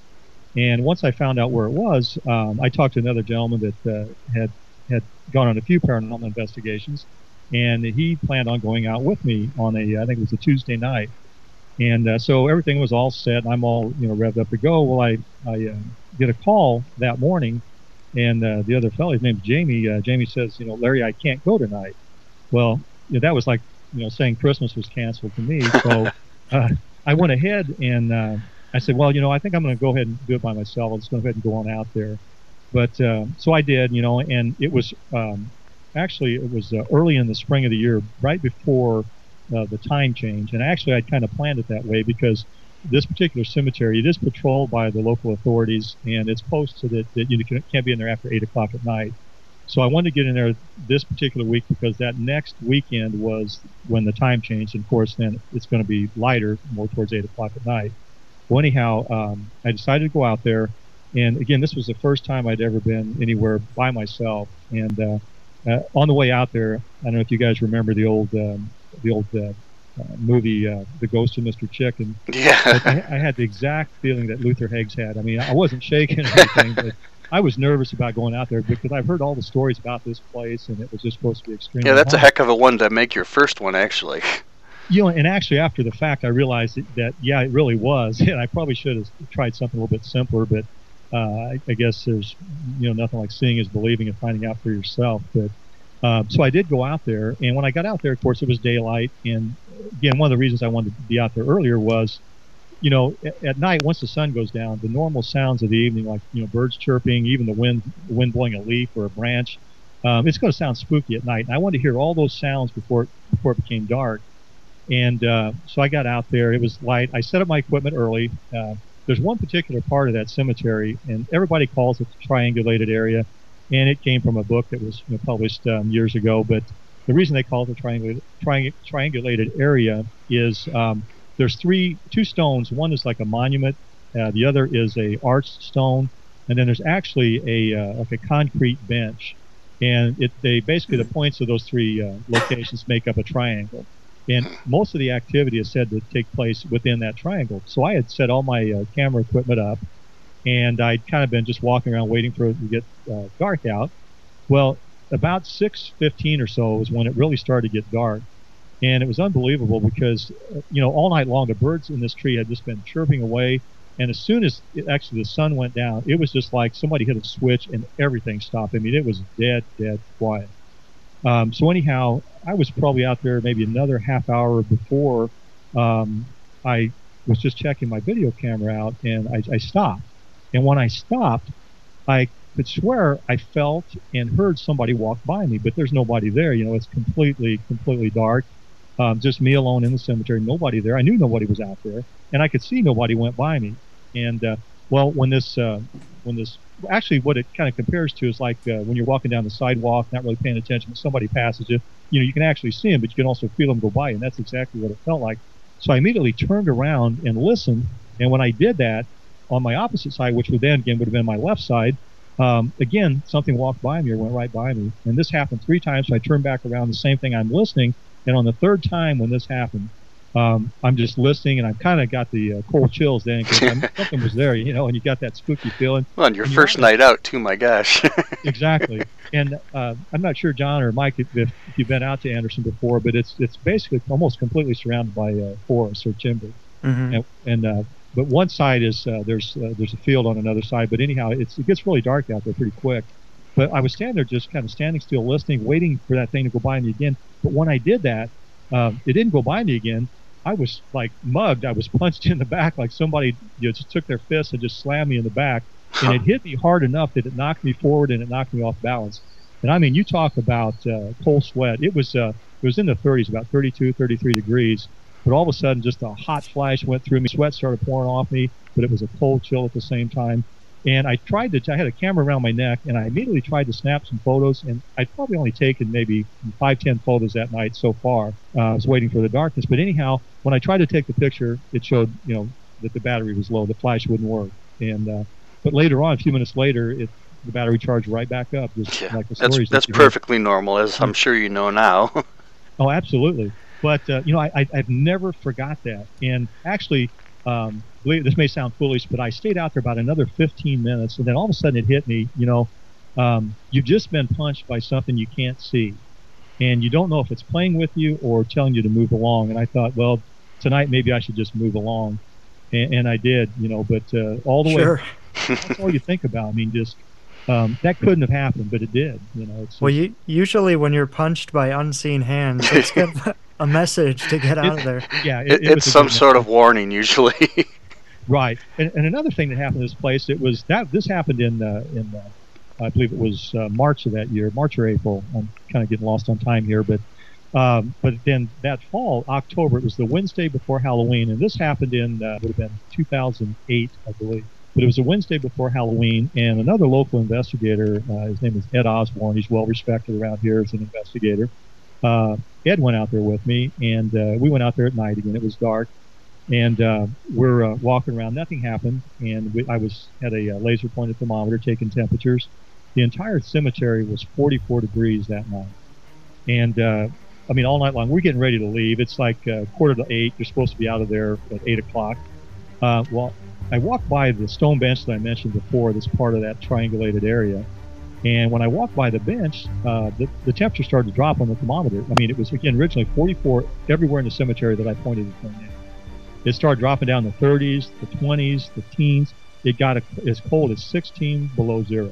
oh wow! So, I mean, and that's a 60 degree drop. Um, so the first thing I did, I thought, you know, this can't be possible. So I, I shut the uh, thermometer off, turned it back on, made sure, you know, I had it set on Fahrenheit and not Celsius. Um, checked the temperatures around the cemetery again. What I got was basically 43, 44 degrees everywhere. Uh, pointed it back in the spot right in front of the bench, and again it started dropping, and it was below zero. Um, Ed and I finally left the cemetery about quarter after eight, 20 after eight, because again, you know, we try to abide by the rules in these places, but we also know that the, the local authorities patrol it, and uh, so we wanted to, you know, to hightail it. Well, that's an important thing too. I mean, kind of on a side note, people got to realize they got to follow the rules, or they'll ruin Yeah, it for absolutely. everybody. Yeah, and most of the places I go to now, I, I have a pretty good contact with the local authorities. And if I call them ahead of time, say, hey, this is Larry Wilson, I'm going to be out here, so and so cemetery tonight. Just want to let you know. They appreciate that, and they say that's fine. And actually, a lot of times they'll come out and uh, patrol it for me to make sure there's no one out there that, that bothers you, you know. And, um, but at, at Anderson, we knew we had to leave. But uh, as we're, we're getting ready to leave, I'm still, you know, focusing on this temperature. My nose feels like it's frozen. My hands are freezing. I mean, there's cold breath coming out of my mouth. You can see the steam. And again, it's 44, which is chilly, but it's not, you know, it's not freezing. Uh, but anyhow, um, when Ed and I left, it was still 11 degrees below zero. And then I, you know, we got in a vehicle and I had to turn the heat on to warm up my hands and my nose. And um, I talked to, um, there's another investigator. Um, I don't know him that well, but I met him one time at a film festival. It was, it was Troy Taylor. Oh yeah, And- Troy. Yeah, and he had investigated the place years ago, and also a guy named Tim Hart. Uh, I don't know if you guys know Tim, but Tim's also a well-respected investigator. And Tim was out there on this particular occasion. And I confirmed this with Tim also, but uh, they were out in July filming a TV show like in the late '90s, and I it, the name of the show escapes me. But uh, but anyhow, when they were out there, it was a summer afternoon in July, 98 degrees, and in that exact same spot, they got a, a temperature that read as, as cold as 13 above zero on a 98 degree day. Hmm. Um, so it, it was kind of some corroboration for me, that it, it you know kind of reassured That's me cool. that- When you get that type of a temperature drop too, that's not just a fluctuation. I mean, that's definitely something going on. Right, and I and I checked with uh, you know Gary Hawkins, uh, excuse me, Gary Hawkins on this, and uh, and I was asking Gary about the, the particular thermometers, and uh, he told me that they kind of vary in the distance they'll actually pick up. He said like your laser will show maybe 100 yards from there, but he said they're basically made for the automotive in, uh, industry, and he had contacted some of the manufacturers, and they said basically the range on those things are anywhere from maybe one to four feet. So wherever I was picking that temperature up was probably somewhere in that range from. Yeah, so it was- it was a lot closer to you than you thought it was. yeah, actually, it was. You know, it uh, uh, basically though it, it, it had to be right there. And uh, I've been out there, you know, a lot of times, and you don't get something that happens every night, but you'll go out there in the daytime. And the first time I actually went out to the cemetery was in the the, the uh, Sunday before I went out on that Wednesday when I, I was punched in the back. but I went out there on a Sunday afternoon, and you know the the place gave me just this peaceful feeling. But in the back of my mind, it made me, you know, it, it gave me a feeling that this place was trying to say that, you know, here it's a nice sunny day, it's fine, but you come out here at night, I can show you what I can do, and, and you know, and it did, and it has. Uh, it's just it's a very unusual place. But Well, uh, the, the times that I went down there, uh, I've, I've been down there a couple of times, and it to me it seemed like a like a typical rural cemetery. Uh, I I didn't have anything as dramatic as that happen to me, uh, and I, I wanted to ask you. wh- There, there's a controversy I don't that you're you're probably aware of about what cemetery is the real cemetery X because of course there's two Anderson cemeteries in the county. Isn't it Thomas Anderson? Is that it? Right. Yes. Yeah. Thomas Ab- Anderson is the one that I always thought was the Cemetery X. and you're um, correct. So Thomas. Yeah, go ahead. I'm sorry, Mike. Oh well, I was just going to ask, uh, how did you determine that that was the one? Is it something that you read somewhere, or That- Well, That's your it's kind of- pre-research, Mike. That's how we do it. actually how I actually found out where you know Graveyard X was. There's a uh, website, and it's you know it's been several years ago, so I don't even know the name of the website anymore. It may not even be functioning, but it was a website to locate cemeteries, and uh, I just happened to be you know reading the forum on there, and a person asked where Anderson Cemetery Graveyard X was, and a guy gave the uh, like the Google coordinates and uh, told where it was. Well, actually, I went out there and it was the wrong Anderson. Basically, it's about five miles. It's also in Christian County, but it's about five miles from Thomas Anderson Cemetery. Mhm. And uh, and also, I had seen photos of uh, actually when that the TV show that was filmed that Tim Hart and, and, and this Troy Taylor was uh, Right. involved with. But anyhow, I'd seen some photos of, of the uh, the stones that are out there, the bench, that type of thing, and I've actually uh, confirmed it with some other uh, local investigators. And actually, the best people sometimes to confirm things with are the local kids, that uh, the high school kids that, that go out to these places. And actually, my uh, my nephew uh, had been out there a few times, which I didn't realize, and uh, he had also confirmed that this was the correct cemetery. There used to be like a stone cabin just down the down the way from uh, Thomas Yes. Anderson, which is no longer. I tried to locate that cemetery about four or five years ago, and it was impossible back then. I did tons of research, and I finally found it because I matched a sign that was on the fence with something else, and I actually it matched up, and I realized I found the right one finally. well, there there's actually um, a discrepancy in Troy Taylor's writing. In his book Beyond the Grave, he actually names the cemetery. He says this is Anderson Cemetery. It only became Graveyard X later on in subsequent books. And so he has this um, story of the origin of the cemetery. And I actually visited the um, Genealogical Society in Christian County, and they had a book with all the cemeteries in it and the history of the cemeteries. Well, the uh, origin story in Troy Taylor's book was the same as the one in this cemetery record book, so I was able to sort of match the two up. And then asked a local, um, somebody was like walking on the side of the road, and I asked him where Anderson Cemetery was, and he pointed me to Thomas Anderson Cemetery, so that's how I- I was able to find it. and I'd always thought it was this. It sounded like this. There was this elusive cemetery that was top secret. That Right. was Right. Graveyard X, and and when I finally got the directions to it, as I get close to it, here's a sign that says Anderson Cemetery, and there's a big arrow pointing towards it. You Yeah. know, It's, it's not like it's this big uh, secret place. Well, back back when I was trying to find it, Larry, it was if you went to a forum that had something about it, Yeah, there would be no locations, and if someone put a location, uh, they would delete the post. It was, I mean, it was just huge secret about four or five years ago. and I know that uh, the board out there, the cemetery board, um, I think, from what I heard, and this this is just hearsay, when they did the TV show out there, one of the stipulations was that they wouldn't post where it was because they were afraid that then a lot of you know um, interested folks would be coming out there and, and you know and trampling the, the graves and leaving litter and that type of thing. So Right. I think that's part of the reason it was labeled Graveyard X. It was just kind of to so not everybody be going out there. Uh, I think it made it actually more interesting for me. It was a challenge. It was like treasure exactly. hunting. yeah, I, well, that's the that's the irony. I think by keeping it a secret, they attracted more attention to the place than it ever would have had. You're and you're absolutely right. They did. Um, now the bad thing is this past um, spring they had some extreme vandalism out there. I mean, I'm talking lots and lots of graves that were Oh. damaged. Oh, that's, That's really unfortunate. So now it's more off limits than it used to be. I mean, you can go out there and stay till curfew, Um, I do, fortunately, have a, a connection with the local police, and they said, you know, it's what they're worried about is, is, is you know people tearing it up. So they said, when you do want to go out there, let us know. Uh, we'll contact the county authorities saying this is what you're doing. Um, you're going to be out there a limited time, and, and they're, they're pretty cool about that. But they're just worried about the vandals because they've, they've been hit pretty hard out there recently. Yeah, I, th- I think it's a lot of just sort of local kids who are bored and for some reason they just want to go out and destroy something, which I, I can never really understand. I've never understood that either. I mean, I've never in my life thought about going out to destroying graves. Now, if I wasn't talking to you guys, here's something you're going to think is completely strange. When the vandalism happened this year, um, Ed Osborne and I have been out there several times together. And one day I was glad that Ed spoke up and said what he did because I had thought of the same thing many times when I went out there. But I've been out there, I'm guessing maybe 45, 50 times, you know, in the last couple of years.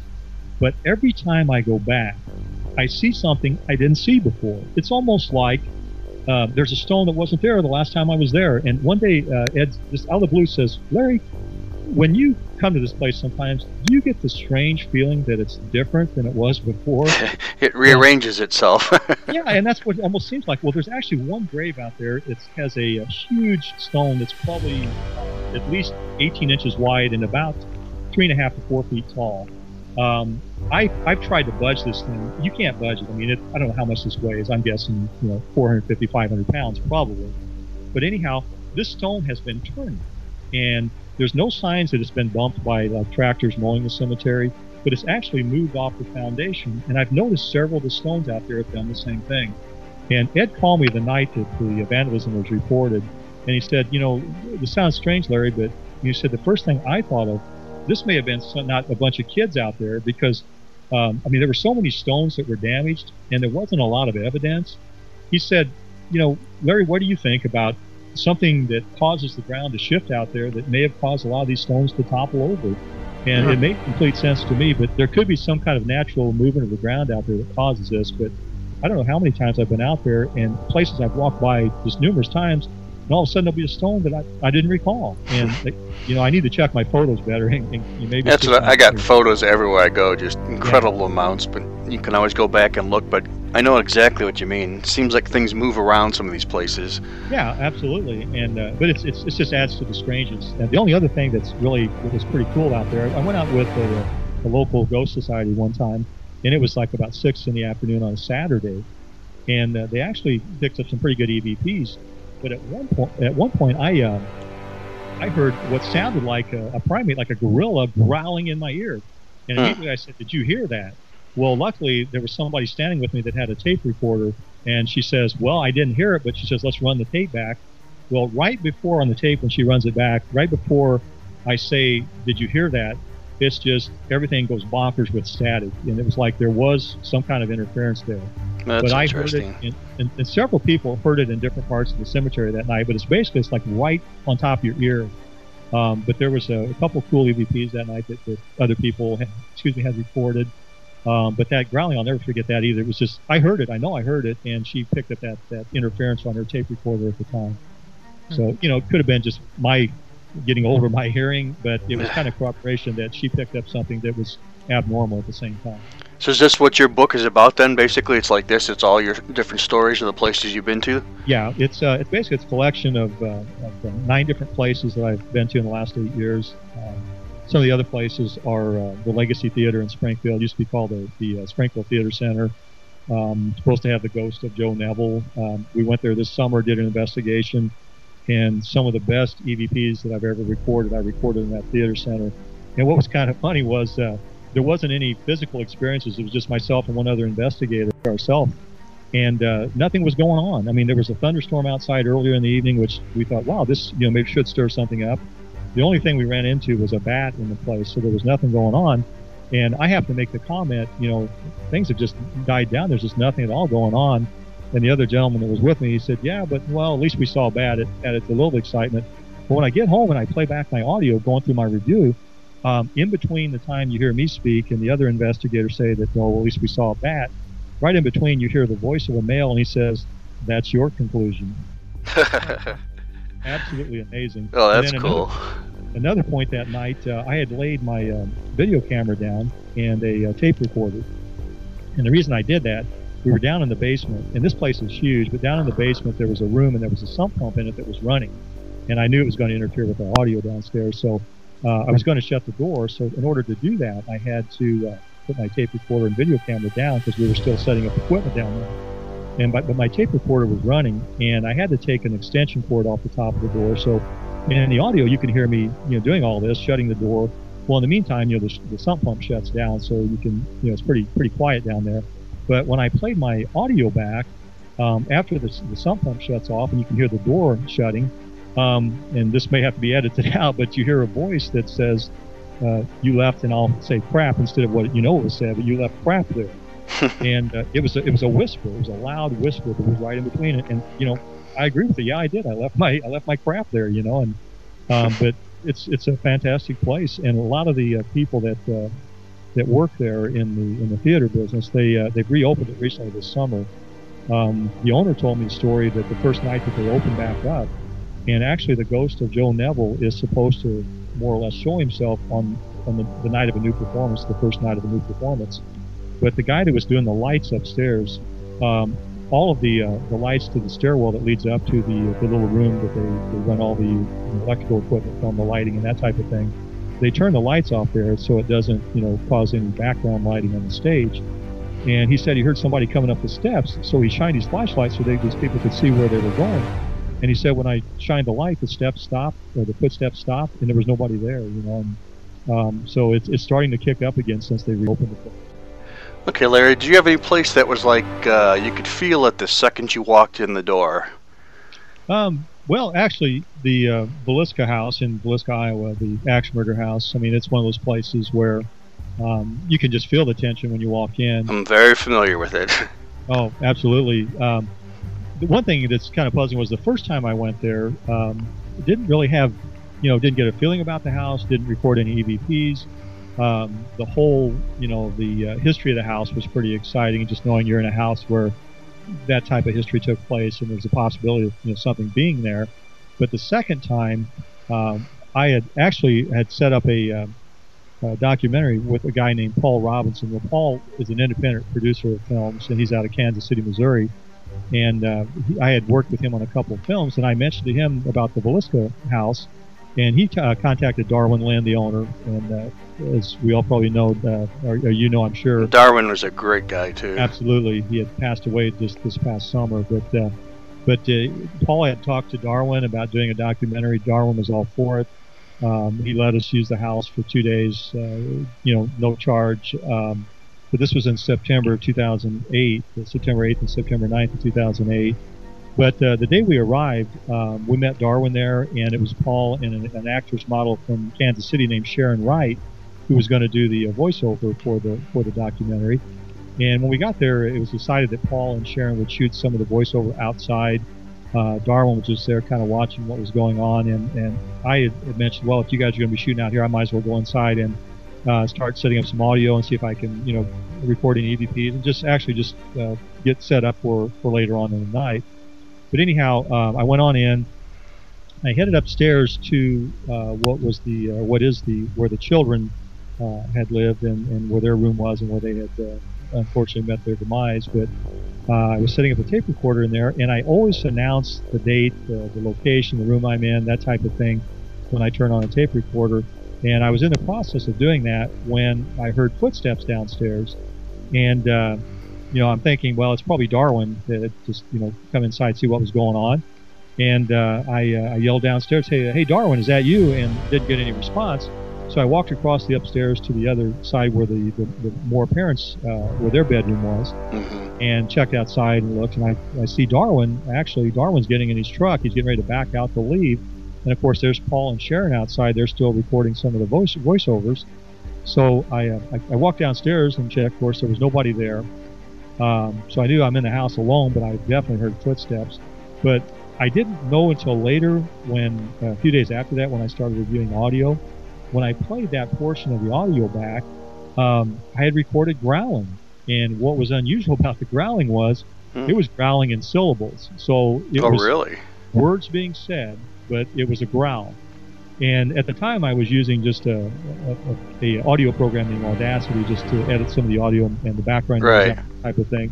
So I, I, put it in Audacity and I um, I basically took some of the background noise out, slowed it down, slowed the tempo down, got it to the point absolutely I could hear what was being said. What's being said, the first thing you hear on this clip is uh, a, a, voice that sounds like it could be a child's voice, and it's saying, Help me. Hmm. And just following that is another Help me, but it's a different voice, and it kind of sounds like it's mocking the first Help me. So it's like, you know, you hear Help me, and then like, Help me, you know? Oh, yeah, yeah, I know what you mean. Immediately after that, clear as a bell, you hear Satan wins. Now, it when you first hear something like that, it kind of shocks you, you know, because you're not expecting that. Um, I talked to a, a spiritualist, or a, she's a, a, psychic clairvoyant, but uh, um, she basically was trying to explain that she believes that the reason, you know, those types of things are said. She said, "I, I don't necessarily believe that that's a, a demonic voice, but she says spirits and negative spirits, especially, they don't want to be exposed." And she says she believes they're trying to scare you out of the house because they know you're running audio equipment, you know, and and if you catch them on tape, you know, of course, the you know, there's a good chance that, that people know, hey, there's something there. But to me, you know, I, I'm not quite sure I follow that theory because to me, if I catch something on tape, that's going to invite more people in that want to try to catch things on tape. Yeah. But, but anyhow, she said, I, you know, I don't know if I would fear that, but she said, uh, you know, she said it, don't take it as demonic, but I don't know how else you take something like that. It's it, it basically is something you normally don't, and that's the only place I've ever well, been. There's an evil presence in that house, though. There's just well, no doubt about it. Absolutely, and I mean, after we filmed this documentary, we were there for the two days, one night, two days. We decided we didn't need to stay the second night because we had all the, the footage we needed. But that, that first night we were there, um, we we came back to the house that night to shoot some of the night. We'd already set up our equipment. We're in there. We get there about 10 o'clock at night and Sharon had never ever been on a an investigation, haunted location, anything like that. So she was very, very gun shy the whole time. Well, Paul was outside doing some things with his equipment, and uh, Sharon and I went inside. And when you come into the parlor of the house, on the far side of the room, there's a, a door that leads out to the front porch of the house. And on the other side of that door on the wall was a picture of uh, the family and a couple of the children. That's a creepy picture too. it is. It, it's like again, it's like the old movies you see. It's like the eyes follow you, you know, throughout the house. Everywhere you go, they follow you. But right. so we're walking over to see this picture. I'm leading the way, and Sharon's behind me again. She's like right on my heels because she just doesn't like it there.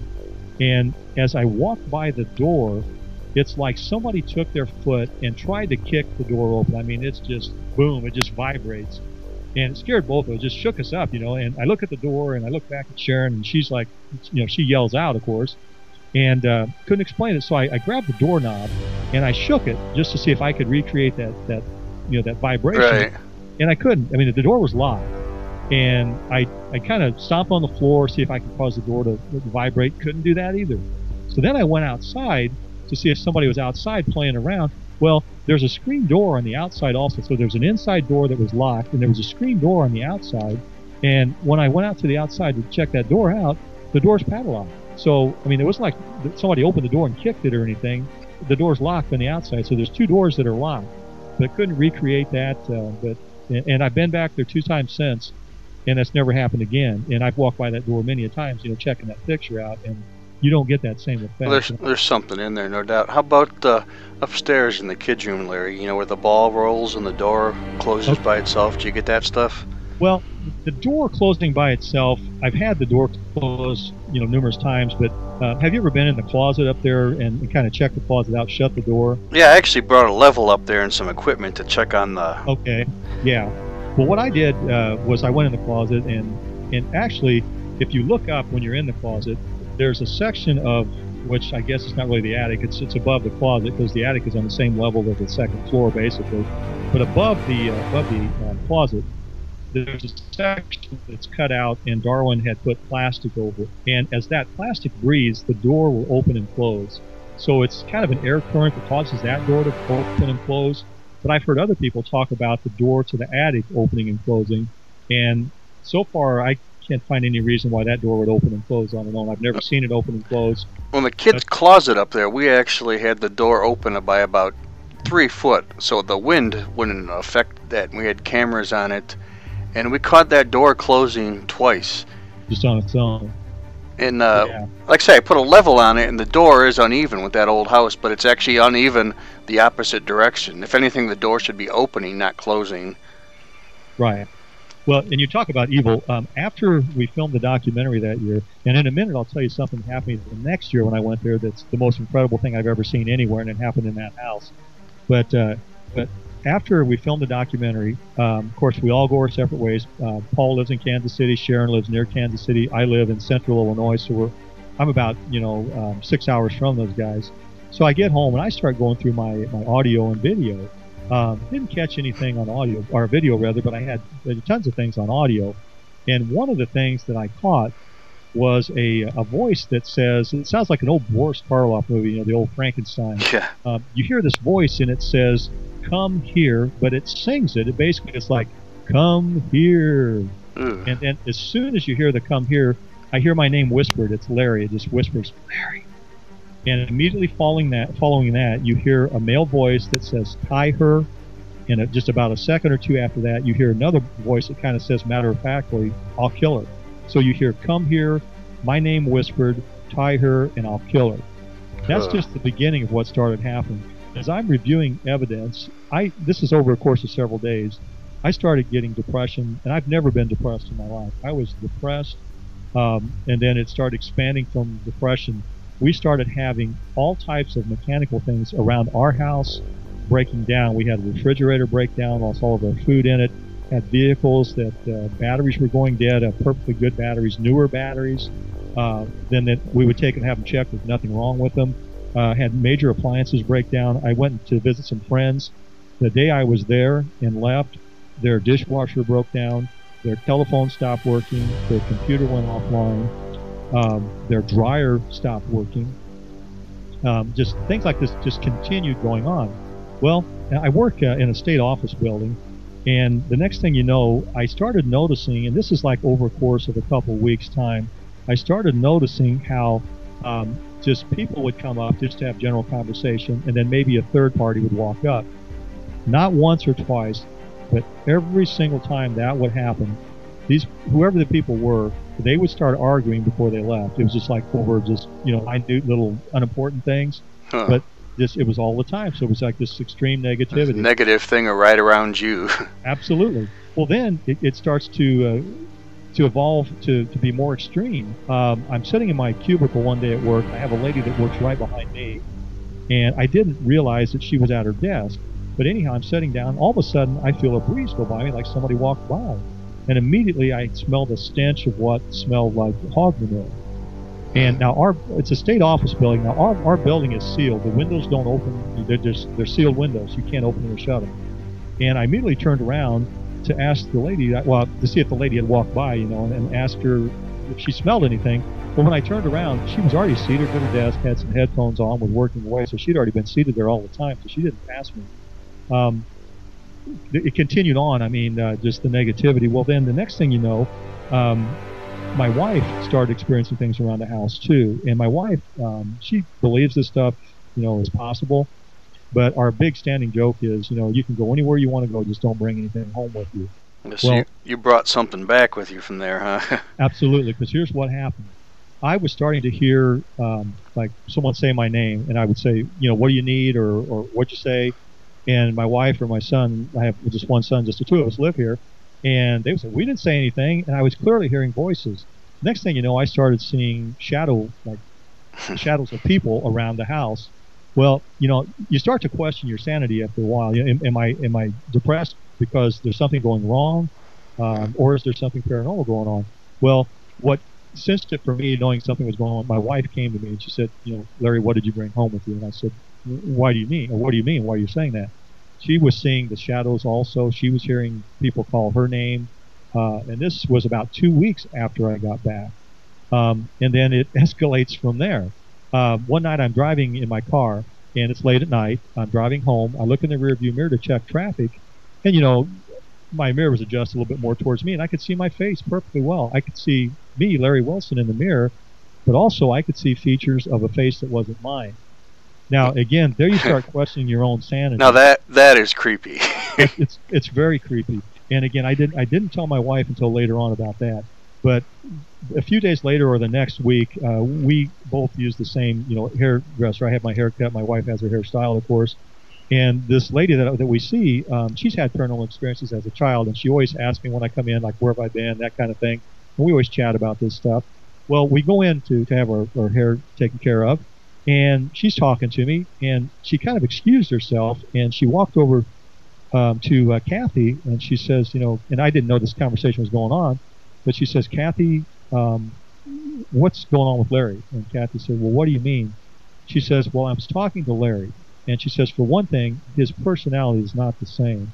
But she said, I'm looking at him, and she said, his face started to change from flesh color to gray. And then the next thing I know, she says, I'm looking at Larry, but it's not Larry, you know. And she had told Kathy that. And of course, as we're driving home, Kathy tells me the same thing. And boom, immediately it clicks. Yeah, she is seeing something because I saw it in, in the mirror.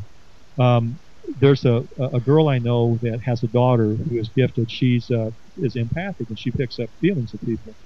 And the daughter came in to work one day just to visit with her mom. The, after the daughter leaves, the mom tells me that, uh, um, you know, Larry, uh, I, I didn't tell you this before you left, but my daughter said she had a dream about you. And in the dream that she had, she said you went to this location, and she said there was extremely dark figures around you. But she said when she came in here today to have, you know, to meet me and have lunch or whatever, um, she said that she got sick when she walked by you. She actually got physically sick to her stomach. Uh, the same two were invited. I had a 50th birthday party a few weeks after that, and the same two were invited to the birthday party. And uh, when the girl came, you know, she she sat down by me and she was going to have something to eat. And I noticed that she didn't eat. And the mother told me Monday at work. She says, you know, um, my daughter. She said that there's something bad around you. She said she got sick again around you, you know, and um, so you know, then you start thinking, hey, there's really something going on here. Yeah, too well, many coincidences there. absolutely, absolutely. Um, I went out to a local bookstore, and it, I felt kind of like you see the movies where where uh, somebody's been attacked by a, a werewolf or a vampire. the local library and they research vampires and werewolves. Right. How do you stop this? You know, well, I went to the local bookstore and I found a book. I, I, I don't recall the lady's name. I'm sorry but uh, have you ever seen the TV show The Ghost Whisperer? Well, this lady had written a book, and as I'm thumbing through the book, one of the chapters was on spirit attachment. And in this chapter, she had a uh, checklist, and the checklist had 20 different things that could be a sign of spirit attachment. I went through the checklist. 18 of the 20 things I could check off. so I definitely knew, you know, there was something going on. yeah, that's not a good sign. absolutely not. Um, so what I ended up doing, um, this clairvoyant lady that I know, I contacted her and I left a voicemail message for her. And I'm telling you, this is how good this lady is. I left a voicemail message for her. Only thing I said was, uh, her name is Cheryl, and I said, Cheryl, I have something I want to talk to you about. And I gave her my my home phone number, and she already had my work phone number. So I didn't get a call back that night. The next day I go into work. It's about eight o'clock in the morning. The phone rings, and it's Cheryl. And before I can even barely say hello, Cheryl says, Larry, where have you been? Have you been to a house or have you been to a cemetery? And see, she didn't even know what I was calling about. Right, but she just knew it. She just knew it. And I said, Well, actually, Cheryl, you're right on both accounts. I said, I've been to a house, but before we went to the house, see that when we were filming, Darwin took us to the cemetery and we filmed some shots of the uh, the victims and uh, some of the people that were, you know, close to the uh, the murder. Yeah, he took us out there too.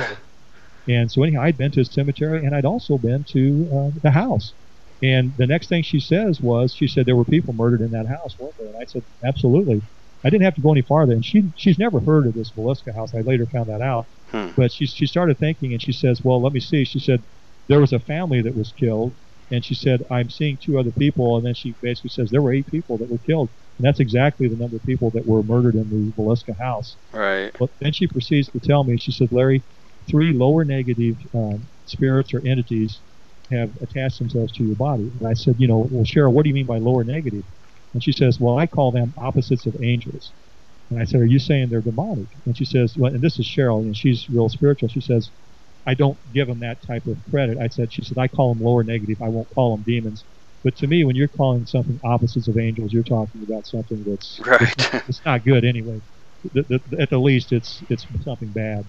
Um, she said, you know, you need a cleansing. And she said, this was on a, a Friday. She said, you need to come in tomorrow. And she said, normally cleansing, it would take, you know, she, she said it should take about half hour, 40 minutes to do a cleansing. That's just what she was telling me. So I go there the next day. When I get there, she can't find the materials that she normally uses to do cleansings, and it's just her and her husband that lives there. And she said, you know, Larry, this is extremely odd. She says, my husband doesn't bother my equipment. And she said, it's not here. Well, basically, John, it took her a half hour to find her equipment. She finally found it, and she did several types of different things, prayers, and she did some uh, native drummings and prayers, and some Tibet. She used a Tibetan singing bowl. It's like a, a metal bowl that uh, that she would tap on. It sends out this high-pitched vibration that she explained that uh, negative things or lower negative entities they don't like that high-pitched sounds, and that helps drive these negative things out of a person's body. And she was also doing a, a, a drumming, like a Native American prayer. She was saying, and she had like a tom tom, and she was doing this drumming over me. And as she was doing that, tears started rolling out of my eyes, coming just running down my cheeks. And I'm thinking, Hmm. this is extremely weird. Well, when she was finished with that part of it, I just said, hey, you know, Cheryl, what was going on there? I said, I had tears running down my cheek. She said, Larry, you picked up emotions of some of the things that are in that house. And uh, basically, it took her two and a half hours to do this cleansing. Now, of course, this lady charges a fee for everything, but she charges basically like a flat $40 for a half hour, 40 minutes. She didn't charge me any more to, to get in an extra almost two hours, you know, so it wasn't like she was trying to gouge me to get more money out of me. It just took her two and a half hours to do this cleansing. And basically, that wasn't the end of it. I mean, it, over the course of the next month, probably things slowly got back to normal. Um, but uh, it's it was one of those things. It was the worst probably three months of my life. I was just extremely depressed. I mean, everybody's arguing around me. All kinds of equipment's breaking down around me. That, Uh, that's downright creepy, no doubt about it. That's every investigator's nightmare. And you know it changed the way that I investigate. Um, right after that, that that group I told you I was a member of earlier, I think in the conversation that's Right. in Springfield. Um, the next meeting I went to, I explained what happened, and you know basically they listened to me for two hours because I was telling these people. I said, you know, basically I know you like to read the stories, you watch the TV shows, and when they would go out, it was more or less just they went out to uh, have a fun evening, you know. And I explained hey, there's more to this than just going out and having a fun evening. If you're serious about this, you need to take precautions as well as I do and take this stuff serious. There's something real. And I mean, the Villisca House, fortunately, is the only place I've ever had any trouble with um, out of probably more than some 200 some investigations I've done. Well, that pl- House. that house out of any other house, I mean, look what happened there. My gosh, that you know, that's just pure evil. Absolutely. Uh, and when I was talking to Cheryl the clairvoyant, um, I was asking her, you know, do you know what is in this house? And I said, there are, is it the spirits of the killers, the spirits of the victims? She said, oh, I, she said, I believe, and through her, she can do like a kind of a remote, a remote viewing. And uh, she said, you know, I believe that there, there occasionally are some of the spirits of the victims in the house. She said, I don't think it's the spirits of the uh, the killers that caused your problem. She was picking up on something that she said had been there actually even before the Native Americans. And she said, Larry, what you're dealing with in that house is something that never walked the face of the earth as a human being. And it, it basically stays in that house and it picks on people comes in. It picks and chooses who it wants to torment. Hmm. Uh, I don't know if you're familiar with Johnny Houser. Johnny is the uh, Yeah, I know who he is. now. Johnny lives right next door. And we did an investigation there last October, October the 10th of 2010. Uh, Johnny came to unlock the place for us, and of course, he lives next door. But I was explaining some of the things that happened to me in 2008 that I just explained to, to you. And uh, I would start a sentence, and Johnny would finish it because the exact things, uh, same things happened to Johnny. And if you look at Johnny, Johnny's uh, probably mid 30s. But the day I talked to him, he had dark circles around his eyes. He looked like he had just been through it. And he said, you know, the house is getting the best of him. He tries to stay out of it as much as he can. But he lives right next door now, Absolutely. or next door to it. next door to it, and they have uh, they have things going on in their house now. They hear footsteps uh, upstairs. They were they have a, a young child now. It was a baby at the time I talked to him. It was probably well, I guess you still considered a baby, but the child would be upstairs, and they had a, a crib upstairs for the child. All of a sudden, they would hear the child start you know crying, and they'd go upstairs and check. And the railing on the crib would be, pushed down, and, and they would say that there's no way that the baby can push it down. It locked in place. They would put it back up, and they'd go back up, and it'd be down in a few minutes, you know. And but they were hearing footsteps, and but Johnny said just the whole thing's negative, and uh, he realizes that. But but it was reassurance for me that you know this stuff really happened, you know, to me, and it's it's something I don't want to go through again. But I I sort of had the same a similar experience last year, not to this degree, but last year when we were in the house, um, we had a, a lady named Janet uh, uh, Morris with us, and Janet is a local uh, investigator, but she also has empathic abilities. And we were up on the second floor in the children's bedroom. All of a sudden, she started getting sick to her stomach, and we had a what, what we call a wand thermometer. Basically, you can just touch it on anything; it'll give you the exact temperature. And we had a couple of temperature fluctuations during the evening. We started out basically the temperature was around 70, 71 degrees, and once it jumped up to 73, so we, we don't taunt. I don't taunt. I think that's risky, and I think for one thing, it's uh, you know it's inconsiderate and it's kind of disrespectful. Right. But but anyhow, I started um, saying, well, you know, if you're this powerful and I know what you can do, but if you're so powerful, we want to see you make this temperature rise on this thermometer. Um, nothing really happened in the very beginning, and then Chris, another investigator who was with us, um, was sitting on the far bed in that room. I was sitting on the bed that you can see down the hallway, and there's a crib to the right and another bed to the left. Chris was sitting on the bed to the left, and all of a sudden he came over and he sat next to us, and he said, "Something doesn't feel right over there." He said, "There's something bad over there," and then immediately um, Janet got sicker, and uh, I said one more time, "If you're as powerful as you know everybody says you are, let's see you make this temperature rise." Temperature jumped from 72 to I think it was 89 degrees, 88 or 89 degrees within seconds. And Janet had to get out of the house. And matter of fact, at that point, that was about 1:30 in the morning. Janet uh, uh, left the house and she would not return that night. Uh, but I got some uh, some good audio again that night. I got I got an orb that, that's on my Facebook page, but I'm not big on orbs. Me neither at all. no, no, and I, I'm not normally. But after this happened, uh, I told Chris to take Janet outside because she was getting sick. And I stayed upstairs, and one of the cameras I had upstairs had like the mini DVD disc, and so I had to change the disc. So I changed the disc, and I went downstairs after that, and Chris and Janet are outside. And because of my experience I had in 2008, I said, okay, you know who I am, you know I'm here, show me you're here. Immediately upstairs, I hear boom, boom, boom. It was like three just steps that went right across the upstairs. Okay, you know that that was that was fairly cool, and that's all that happened at that time. So anyhow, um, I go outside. Well, actually, Chris comes back in and says, Larry, you know, you don't look right. You need to get out of here. So I went back outside, and I pointed my camera upstairs at the parents' bedroom, took a couple shots. In one of the shots is an orb that's basically the size of the bottom of the window, and it's it's like a cream, creamish, almost like a like a dirty wool color. And anyhow, um, I took it home, put it on my computer, and what I noticed in the shot that I had taken earlier in the evening that particular window, uh, from when they painted the eaves, has a drip of paint on it. When I, you know, uh, enlarged the photo, I could see that I could see the drip of paint basically on the outside of the window, which to me meant that that orb was behind the window. It Oh. was in front of my camera. There was nothing between my camera and that drip of paint because I could see the paint on the outside of the window. So that orb was on the inside of the window. So the Villisca house is the only house or location I've ever got an orb picture that I believe is actually something paranormal. It's the only place. and, and it's basically about the same way with me. I- I've been so many places, but most of the things you can rule out as being something in between the camera lens and, and whatever. Well, if you see the differential ring, that ring around the outer edge, it shows you that it's environmental. But I actually got one on the kid's closet door that is emitting its own light. You know, it's it's nothing like those. No, i- yeah, it's not. Uh, you can't explain it. And uh, but uh, what happened after that was, you know, we go home. Of course, we're six hours away, and the next day, um, it's about three in the afternoon when I got home. My wife's gone, my son's gone, and I I get on my computer, check email, and I'm sitting here checking email. In the corner of the room, there's a hissing sound. It's loud. It sounds like a snake hissing in the corner. So I went over, checked it out, thinking maybe it's some kind of a bug, hissing bug, but I don't even know if we have those in Illinois. And I checked it out. There's nothing there. So I sat back down. No sooner had I sat back down to my right, we have a, a, a cabinet that has a, TV and some things in it. And it sounded like there was a rat or something there scratching away. Um, you know, I checked that out. There's nothing there, of course. And I knew uh, my wife, Kathy, wasn't home. So after that happens, in our back bedroom, I heard somebody moving around. I thought, well, maybe Kathy is home. I went and checked it out. Kathy's not there.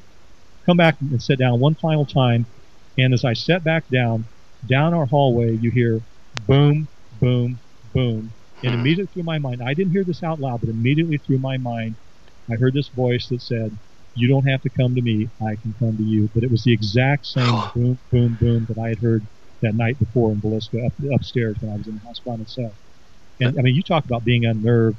Um, you watch some of these shows on TV, like the old haunting show, and just they'll be something happens in the house and there's nobody there, you know. And that's exactly how I felt. This this was in my house now, you know, and it's it's not a good feeling. Um, I still have 17 hours worth of audio to review from last October, and I've stopped reviewing it because every time I start reviewing it, it's the only place where this happens. Uh, I you know I review tons of audio. But every time I start reviewing the Villisca audio, I'm constantly turning around because there's somebody standing behind me. I think it's maybe my wife walked in the room, but she's not there. Um, and then also then negative things will start happening. We spent over five thousand dollars on repair on mechanical things last fall when I came home. My wife doesn't want me to go back just for the fact it's too expensive to go back. We, every time I go there, things break down. You know, it's just unreal. But I'm hesitant to to um, you know to review that audio evidence. Actually, Villisca is the only place where I've never. I've got all my videotapes and audio tapes, and I've never gone completely through them either, which is something I've never done. But for some reason, I'm just not going through them. yeah, it's it, there's something about that. It, it's there's something not right. What I was going to tell you was about what I saw in 2009. Myself and one other investigator went. Uh, it was May the 12th, 2009. We got there uh, about seven o'clock in the evening. We didn't really start investigating till about you know 10 o'clock. We'd set our equipment up, and it was a cool night. It was in the 60s. It had been raining, and uh, the guy that was with me had a uh, hoodie on, and he said, you know, Larry he said, I'm tired from the drive, so I'm just going to lay down on the floor here and stretch out. But he pulled his hood up over his head, you know, and he said, I'm just going to lay here and, and, listen. If we hear anything, we'll go investigate. I thought, you know, that's that's cool because it's early in the evening. Well, Jamie lays, his name's Jamie. He lays down, and just kind of out of the blue, he, he kind of turns and looks at me. He says, you know, I bet I look completely stupid laying here on this floor with this hood pulled up over my head and my face. Well, as soon as he said that, from what's called the blue room downstairs is with where the uh, Stillinger girls were killed, Lena and Ina. Right. They were murdered down in the in the in the uh, first floor level in the in the room. They call it the blue room, basically because it's painted uh, painted blue. But anyhow, as soon as Jamie said that, he kind of chuckled. Coming out of the blue room, we heard what sounded like a couple kids, and they were just giggling away. And he, he raised up on the floor and turned and looked at me. He raised up like a vampire raising up out of a coffin. and I said, I said, did you hear that? And he said, yeah, I heard that. But there were, it was like children's voices coming from that room just giggling away. Well, later that night, uh, we'd always been told that at two o'clock in the morning, the train would go through town and it triggers like this fog that comes upstairs. Yeah, we heard that too. Yeah, so we had, uh, and, and Darwin one time told me, he said, you know, it's not just two o'clock the train comes through town. He said, Larry, there's 28 trains that either come through, uh, either pull out of town or come through town during the day. So he said there's pretty much a train goes through about every hour on the hour. And at night it does get pretty hectic, hectic on that track. But anyhow, two o'clock, train whistle blows. We've got all of our stuff set up. We've got uh, monitor set up. So if anything passes electronically, it should set them off. And we're monitoring that. And it, half hour goes by and nothing had happened. So again, Jamie was again tired from the drive, and it's going on three o'clock in the morning and we're I'm sitting in the uh, children's room upstairs on the bed that you can see down the hallway. I'm monitoring an EMF detector and our monitors we had on the floor. If anything would go quiet, I should see it, you know, or hear it. And Jamie laid down to my left on the uh, children's bed that's over in the left side of the room. And he said, I'm just going to shut my eyes for a few minutes, maybe take a little nap. I said, that's fine. I'll monitor this. Anything goes on, I'll let you know. Exactly 3 o'clock in the morning, Jamie's goes off and all of a sudden I'm thinking somebody's in the house because up the staircase comes a it's a neon best described as a neon green light. It was kind of like the color of neon green and a mixture of like if you're looking through night vision goggles, mm-hmm. that, that, that dim green, almost like an infrared when you're looking through infrared at night. But it was a bright green. And I thought somebody was in the house with a lantern coming up the stairs. But as you know, John, if you've, you've been in that house, any step you take in that house, the floor creaks. Just, well, especially that stairway. Absolutely. So this light's coming up the stairs, and there's no there's no noise. It's silent. And basically, uh, what happens was there's there's no source of light. It's just light, and but it's it's a bright neon green. And as it comes up the stairs, unlike if somebody's like carrying a lantern, how as they move forward, the light goes with them. Mm-hmm. This light goes up the stairs, and every place that this light has stays illuminated. It comes up the stairs, so the whole staircase that I can see, at least from that room, is lit. And then instead of lighting up the wall at the top of the landing of the staircase, the ceiling lights up green and it comes down. So the staircase is lit up, the the ceiling uh, above the landing of the staircase is lit up. Then it comes down the wall and it kind of meets the light that's coming up the stairs, and it's this green light. It's moving towards the uh, the Moore's uh, the, the parents' bedroom. The light goes into the bedroom and I lose the front of the light, but I can see just that that part of the room is glowing. It then the light comes out of the room. It's coming down the hallway towards me, and it gets about to where the attic door is, which is about halfway down the hallway. And that at that point, that's when I yell for Jamie to wake up. Man, you got to see this. And by the time Jamie jumped to his feet and came over to where I was, boom, the light's gone. It just vanishes, just as quick as it started. But I mean, so that went on for at least 15 seconds. It lit up the staircase, up the, you know, to the landing, down the ceiling, down the wall, back into the Moore's bedroom, and uh, you know, months after, that's all I could think about. What the heck was that? And you know, I don't. It, There's a lot of strange things that happen in that house. We got more EVPs and more unexplained things that eh, out of anywhere else.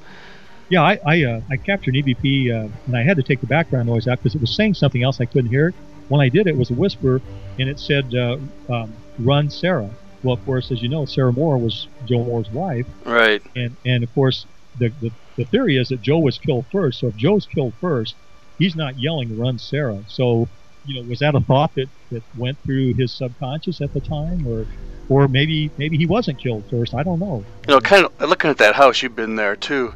Isn't it hard to imagine that many people could have been killed? I mean, that Yeah. the parents' room and the kids' room are almost the same room. Right.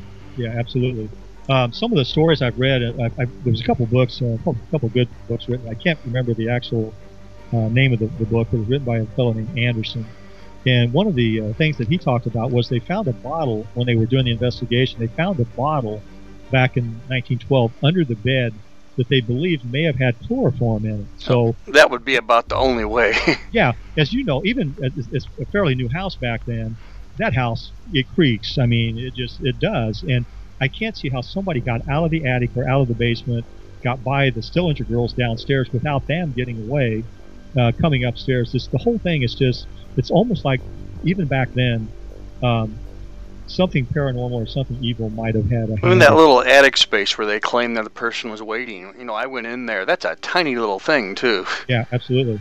Now, one thing I usually don't spend a whole lot of time in the attic because it's so cramped and it's uncomfortable to sit in there. But we always put audio in there, and every time I've had audio in there, except for the first time, you can hear somebody like breathing and nervous whistling up there. Uh huh.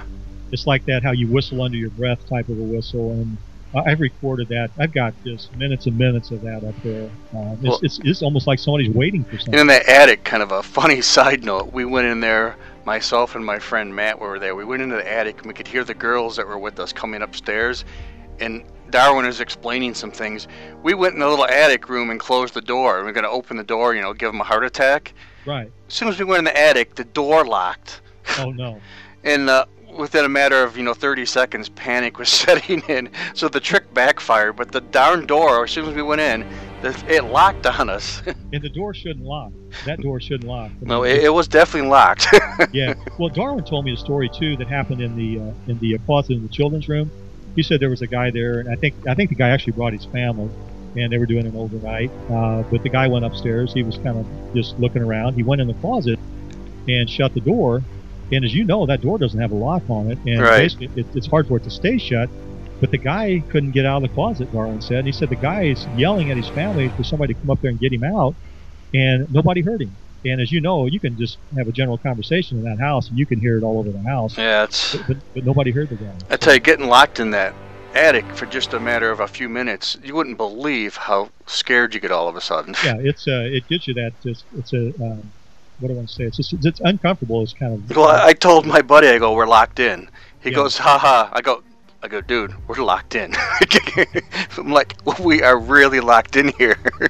you know. And Darwin didn't. He would tell you some of the stories that other people had, but I'd ask him several times. You know, Darwin, what kind of thing? And I said things have to happen to you here too, and he would always just say. I could tell you some stories, and you knew there was something he wanted to tell you, but he wasn't going to tell you for some reason. He just didn't want to tell you. Yeah, he actually t- talked to me quite a bit. I was there like three hours before my group.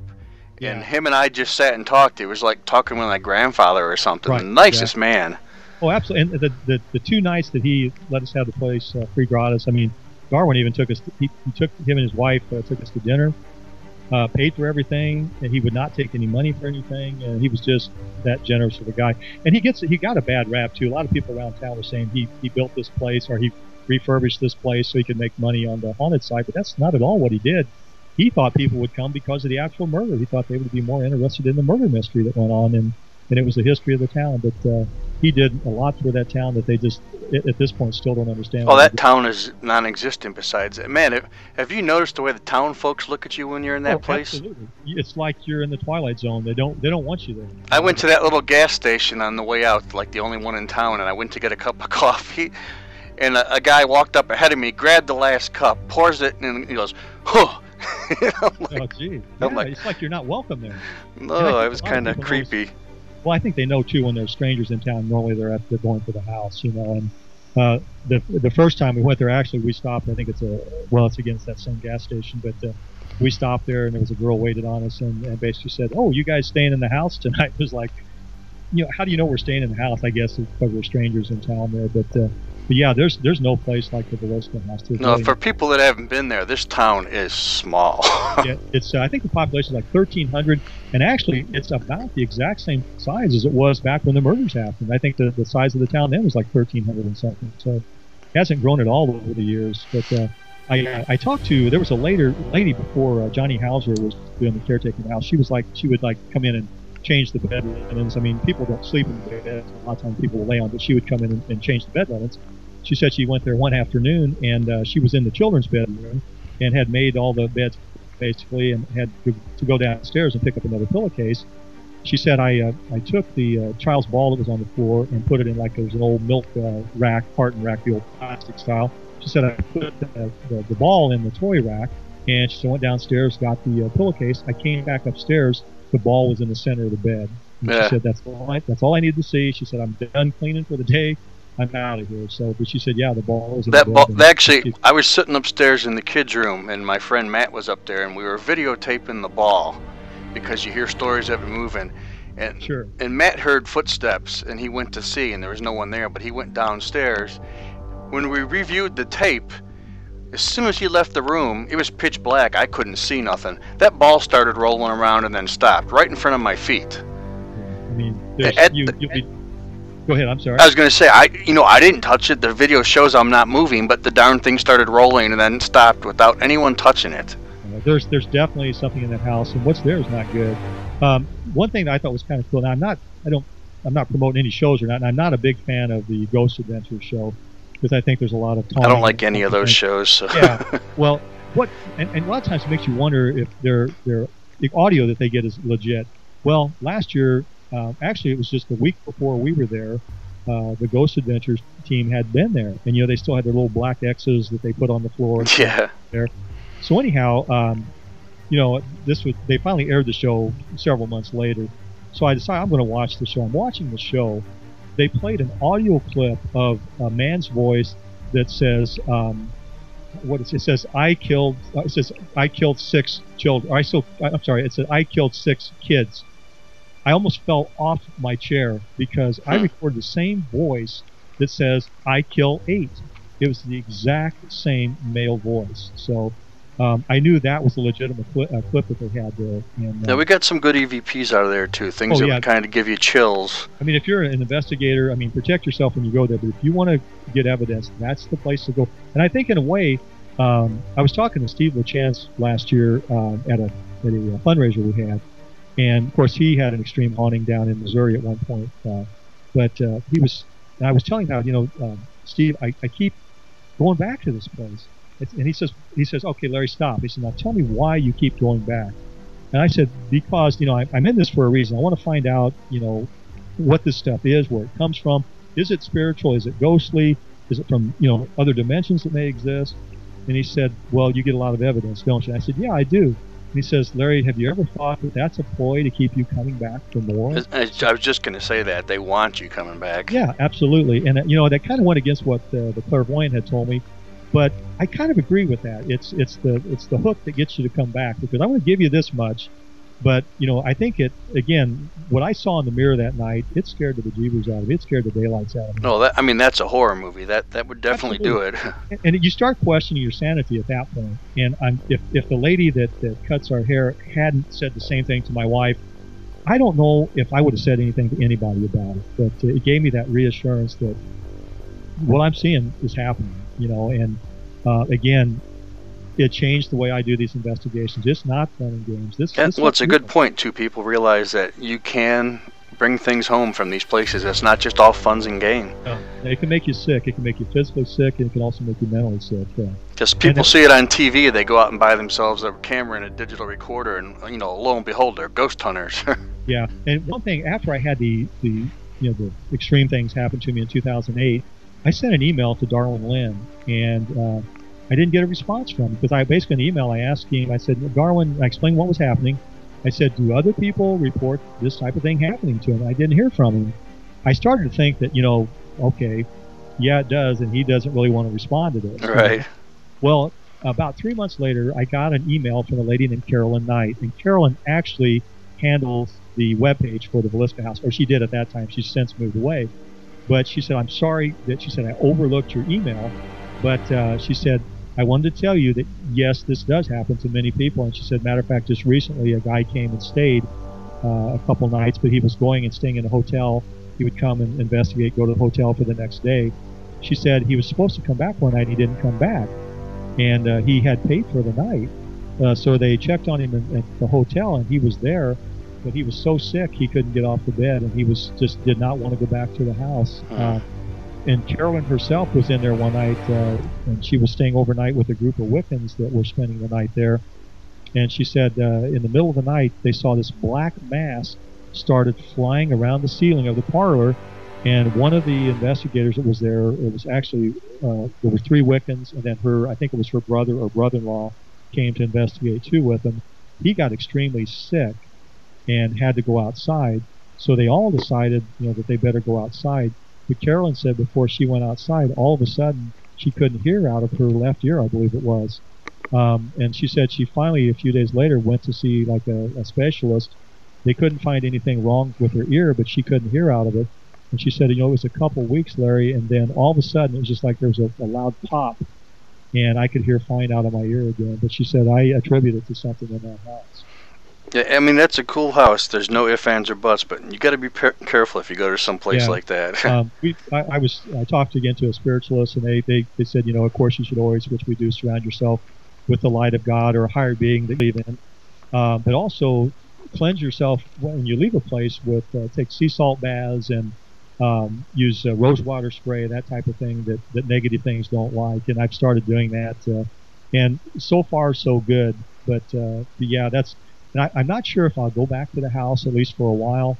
I'm sure someday I will, but um, I want I hope I hope it forgets me. That's what I'm hoping Yeah. for. I just went there the one time. We spent the night there, and uh, it was I really enjoyed it. But I don't know if I'd want to go back. But, but uh, one thing is, it's so darn far away.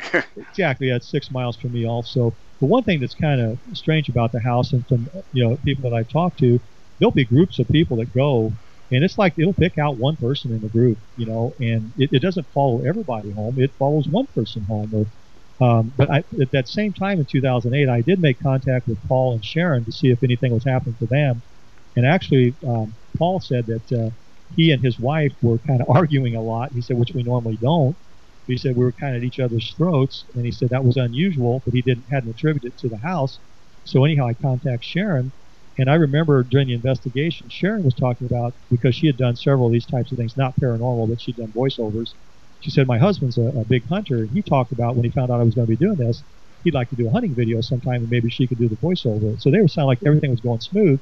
But when I contacted Sharon, she said, you know, Larry, when I got home, and she didn't attribute it to the Liska house either, but she said my husband and I are now separated. And that that happened within days after she got home. You hear stories like that, and Yeah, yeah quite a few. I've actually experienced one like that, but I don't want to get into it now. But those things Sure. do happen.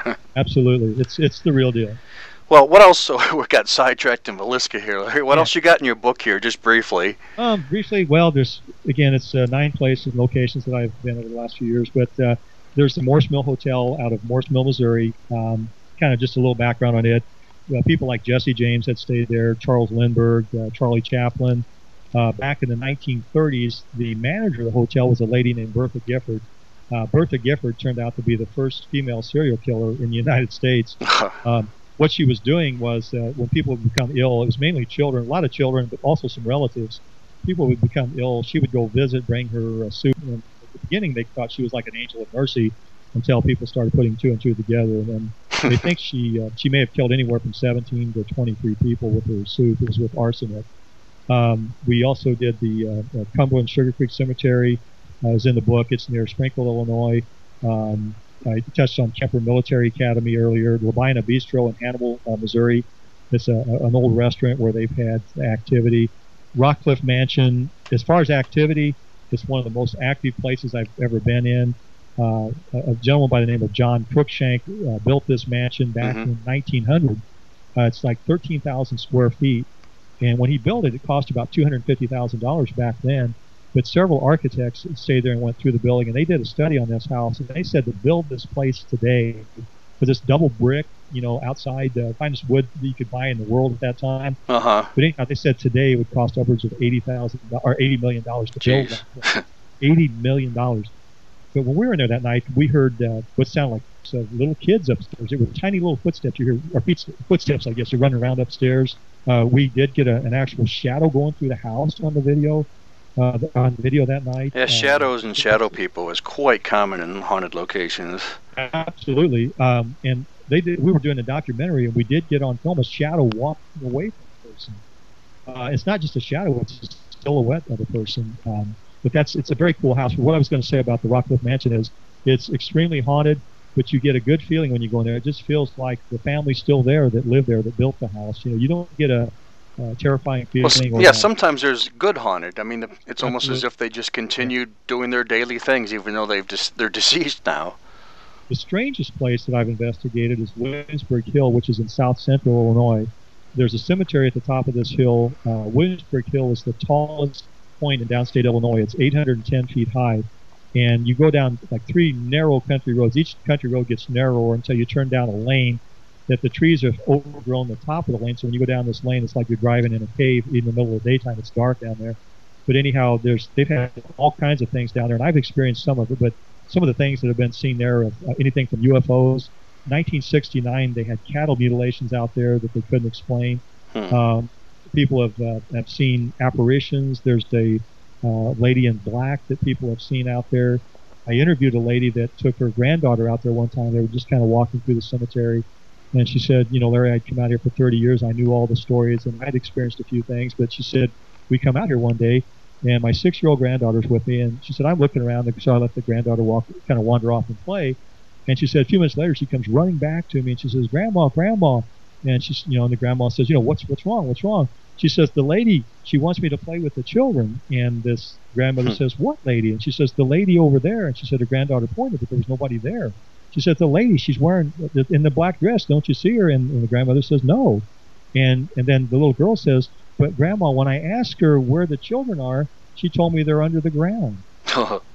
So she said, you know, they went over to find the lady. They couldn't find her, and uh, that place only has one way in and one way out, and it's extremely forested around it, and the uh, terrain around there is just treacherous. So um, this lady couldn't walk through the timber. Um, Ed Osborne, the guy I mentioned earlier, he I told him about uh, investigating the place, but he knew nothing about the lady in black, and he went out there, him and a, and a friend on a Sunday afternoon, and they pulled into the uh, the parking lot park, walked in, no other cars there. And he said, as soon as we walk in, we see this lady on the far side of the cemetery, and she's dressed all in black. He said it was an elderly lady, and she's kind of knelt down at a grave site. He said, I found it odd that here we are in this rural, secluded place, two strange men walk into the cemetery, and she doesn't even acknowledge that they're there. So he said we just kind of minded our own business. And I, I looked down, and I looked back up, and she's gone. Yeah. And, and he said that nobody came to pick her up. There were no other cars there, and he knew as well as I did, you know, that she couldn't walk through the timber to get out of there. Um, there's some fence that surrounds it, but it's just dangerous in there. And she had this. I, I asked him to describe her, and he had described her. And so I called the, the grandmother back to get a better description of the lady. Ed described the lady as having a long black dress on, her hair pulled back in a bun, and the outfit that she had on seemed to be from a different time period. He said. Well, so I called the mother and our grandmother and didn't really explain anything about that. I said, "Can you describe what your granddaughter saw?" And she said, "Yeah." She's basically she said it was the the lady had a long black gown on her dress. Um, she said she had kind of um, snowy, kind of white hair that was pulled back in a bun, and that's all she needed to say. It was basically the same same uh, lady that uh, Ed had seen, you know. So That's but pretty it's cool. an, an unusual place. There's a lot of Native Americans buried out there. Um, they hear phantom voices. Uh, we were out there last summer and kept hearing these voices.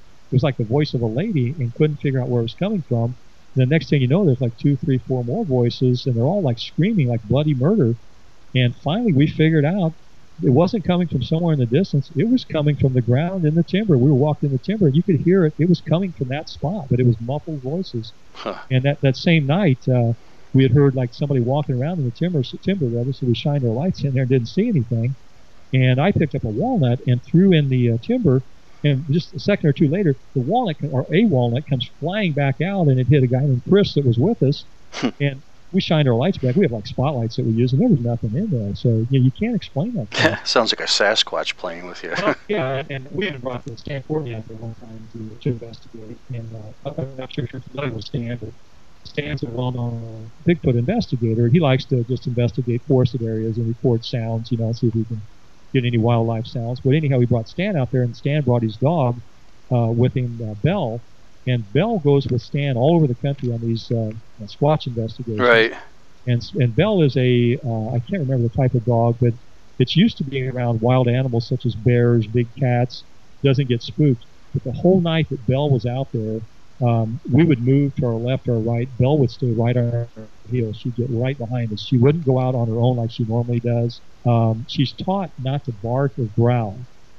But at one point, she she did go up to the corner of the edge of the cemetery, and it was like she was on point, was just barking and growling. But Stan said that she was completely out of kilter that night. Just wasn't like uh, wasn't like Belle at all. So he, uh, he says, you know, I've been to uh, places in Wyoming, Oregon, and he, he goes out by himself at night. But he said, you know, I wouldn't come to this place by myself. But it's called Williamsburg Hill.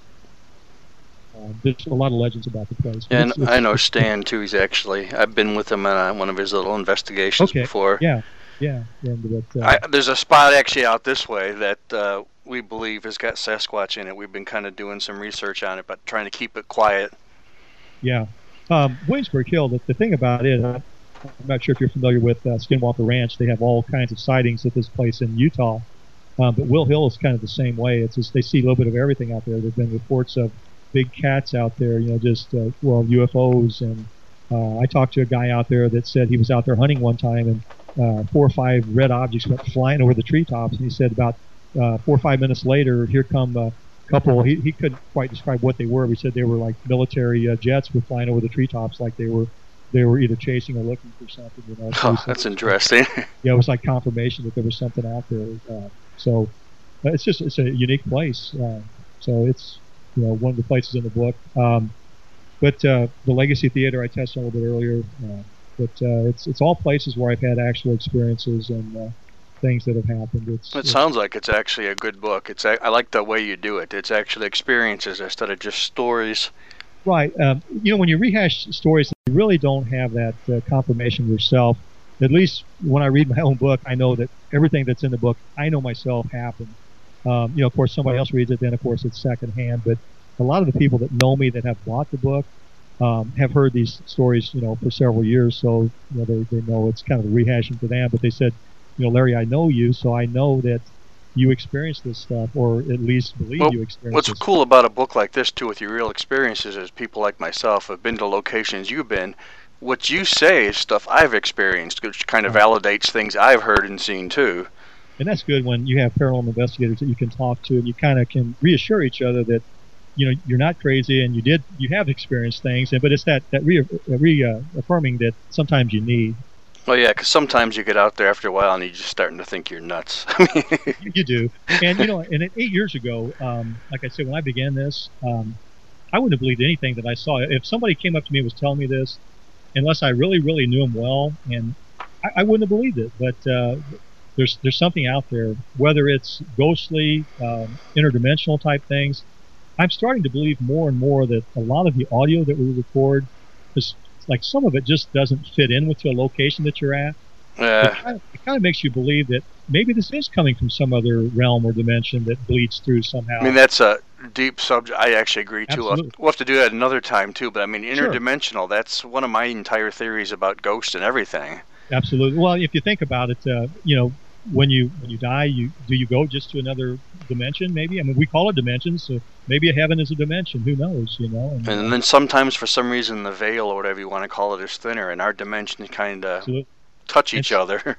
that's the thing about some of these places too. It just seems like the veil is thinner at these places for some reason, and like a lot of these cemeteries, it's like they knew to build a cemetery there because it's it's a place where spiritual right and actually the stuff we experience at the cemetery might not have anything to do with the cemetery but something else.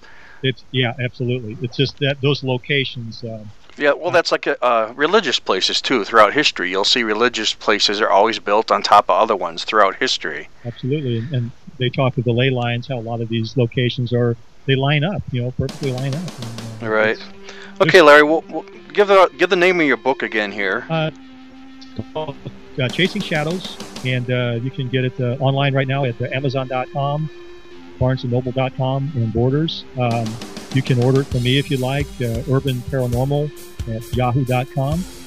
Uh, or you can uh, get it from the publisher, which is Black Oak Media. Okay, Michael Kleen and Larry Wilson, thank you very much. We'll be right back. You're listening to Threshold Radio say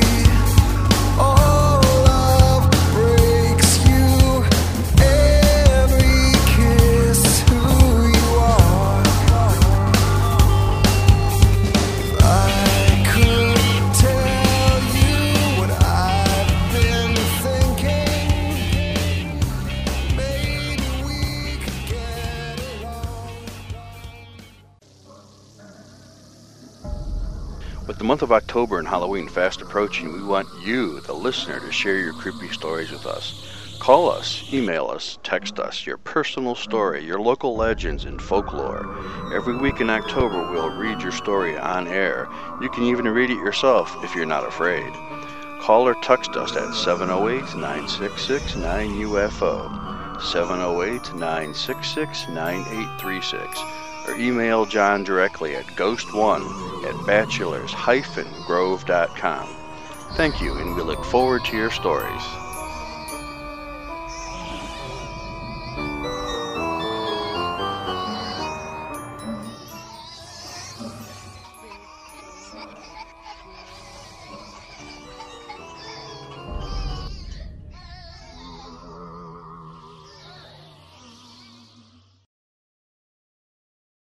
TheEdgeOnAir.com and Thresholds into Other Realms present Thresholds Radio, a weekly show dedicated to all things paranormal. Join your hosts Sam Moranto, John Stevenson, and Anthony Kopp Fridays from 10 to 11 p.m. for an expedition beyond your most unexplainable dreams. With new guests every week, Thresholds Radio will bend your views on reality. That's Friday nights 10 to 11 on TheEdgeOnAir.com. For more info on Thresholds Radio, visit UFO-info info.com.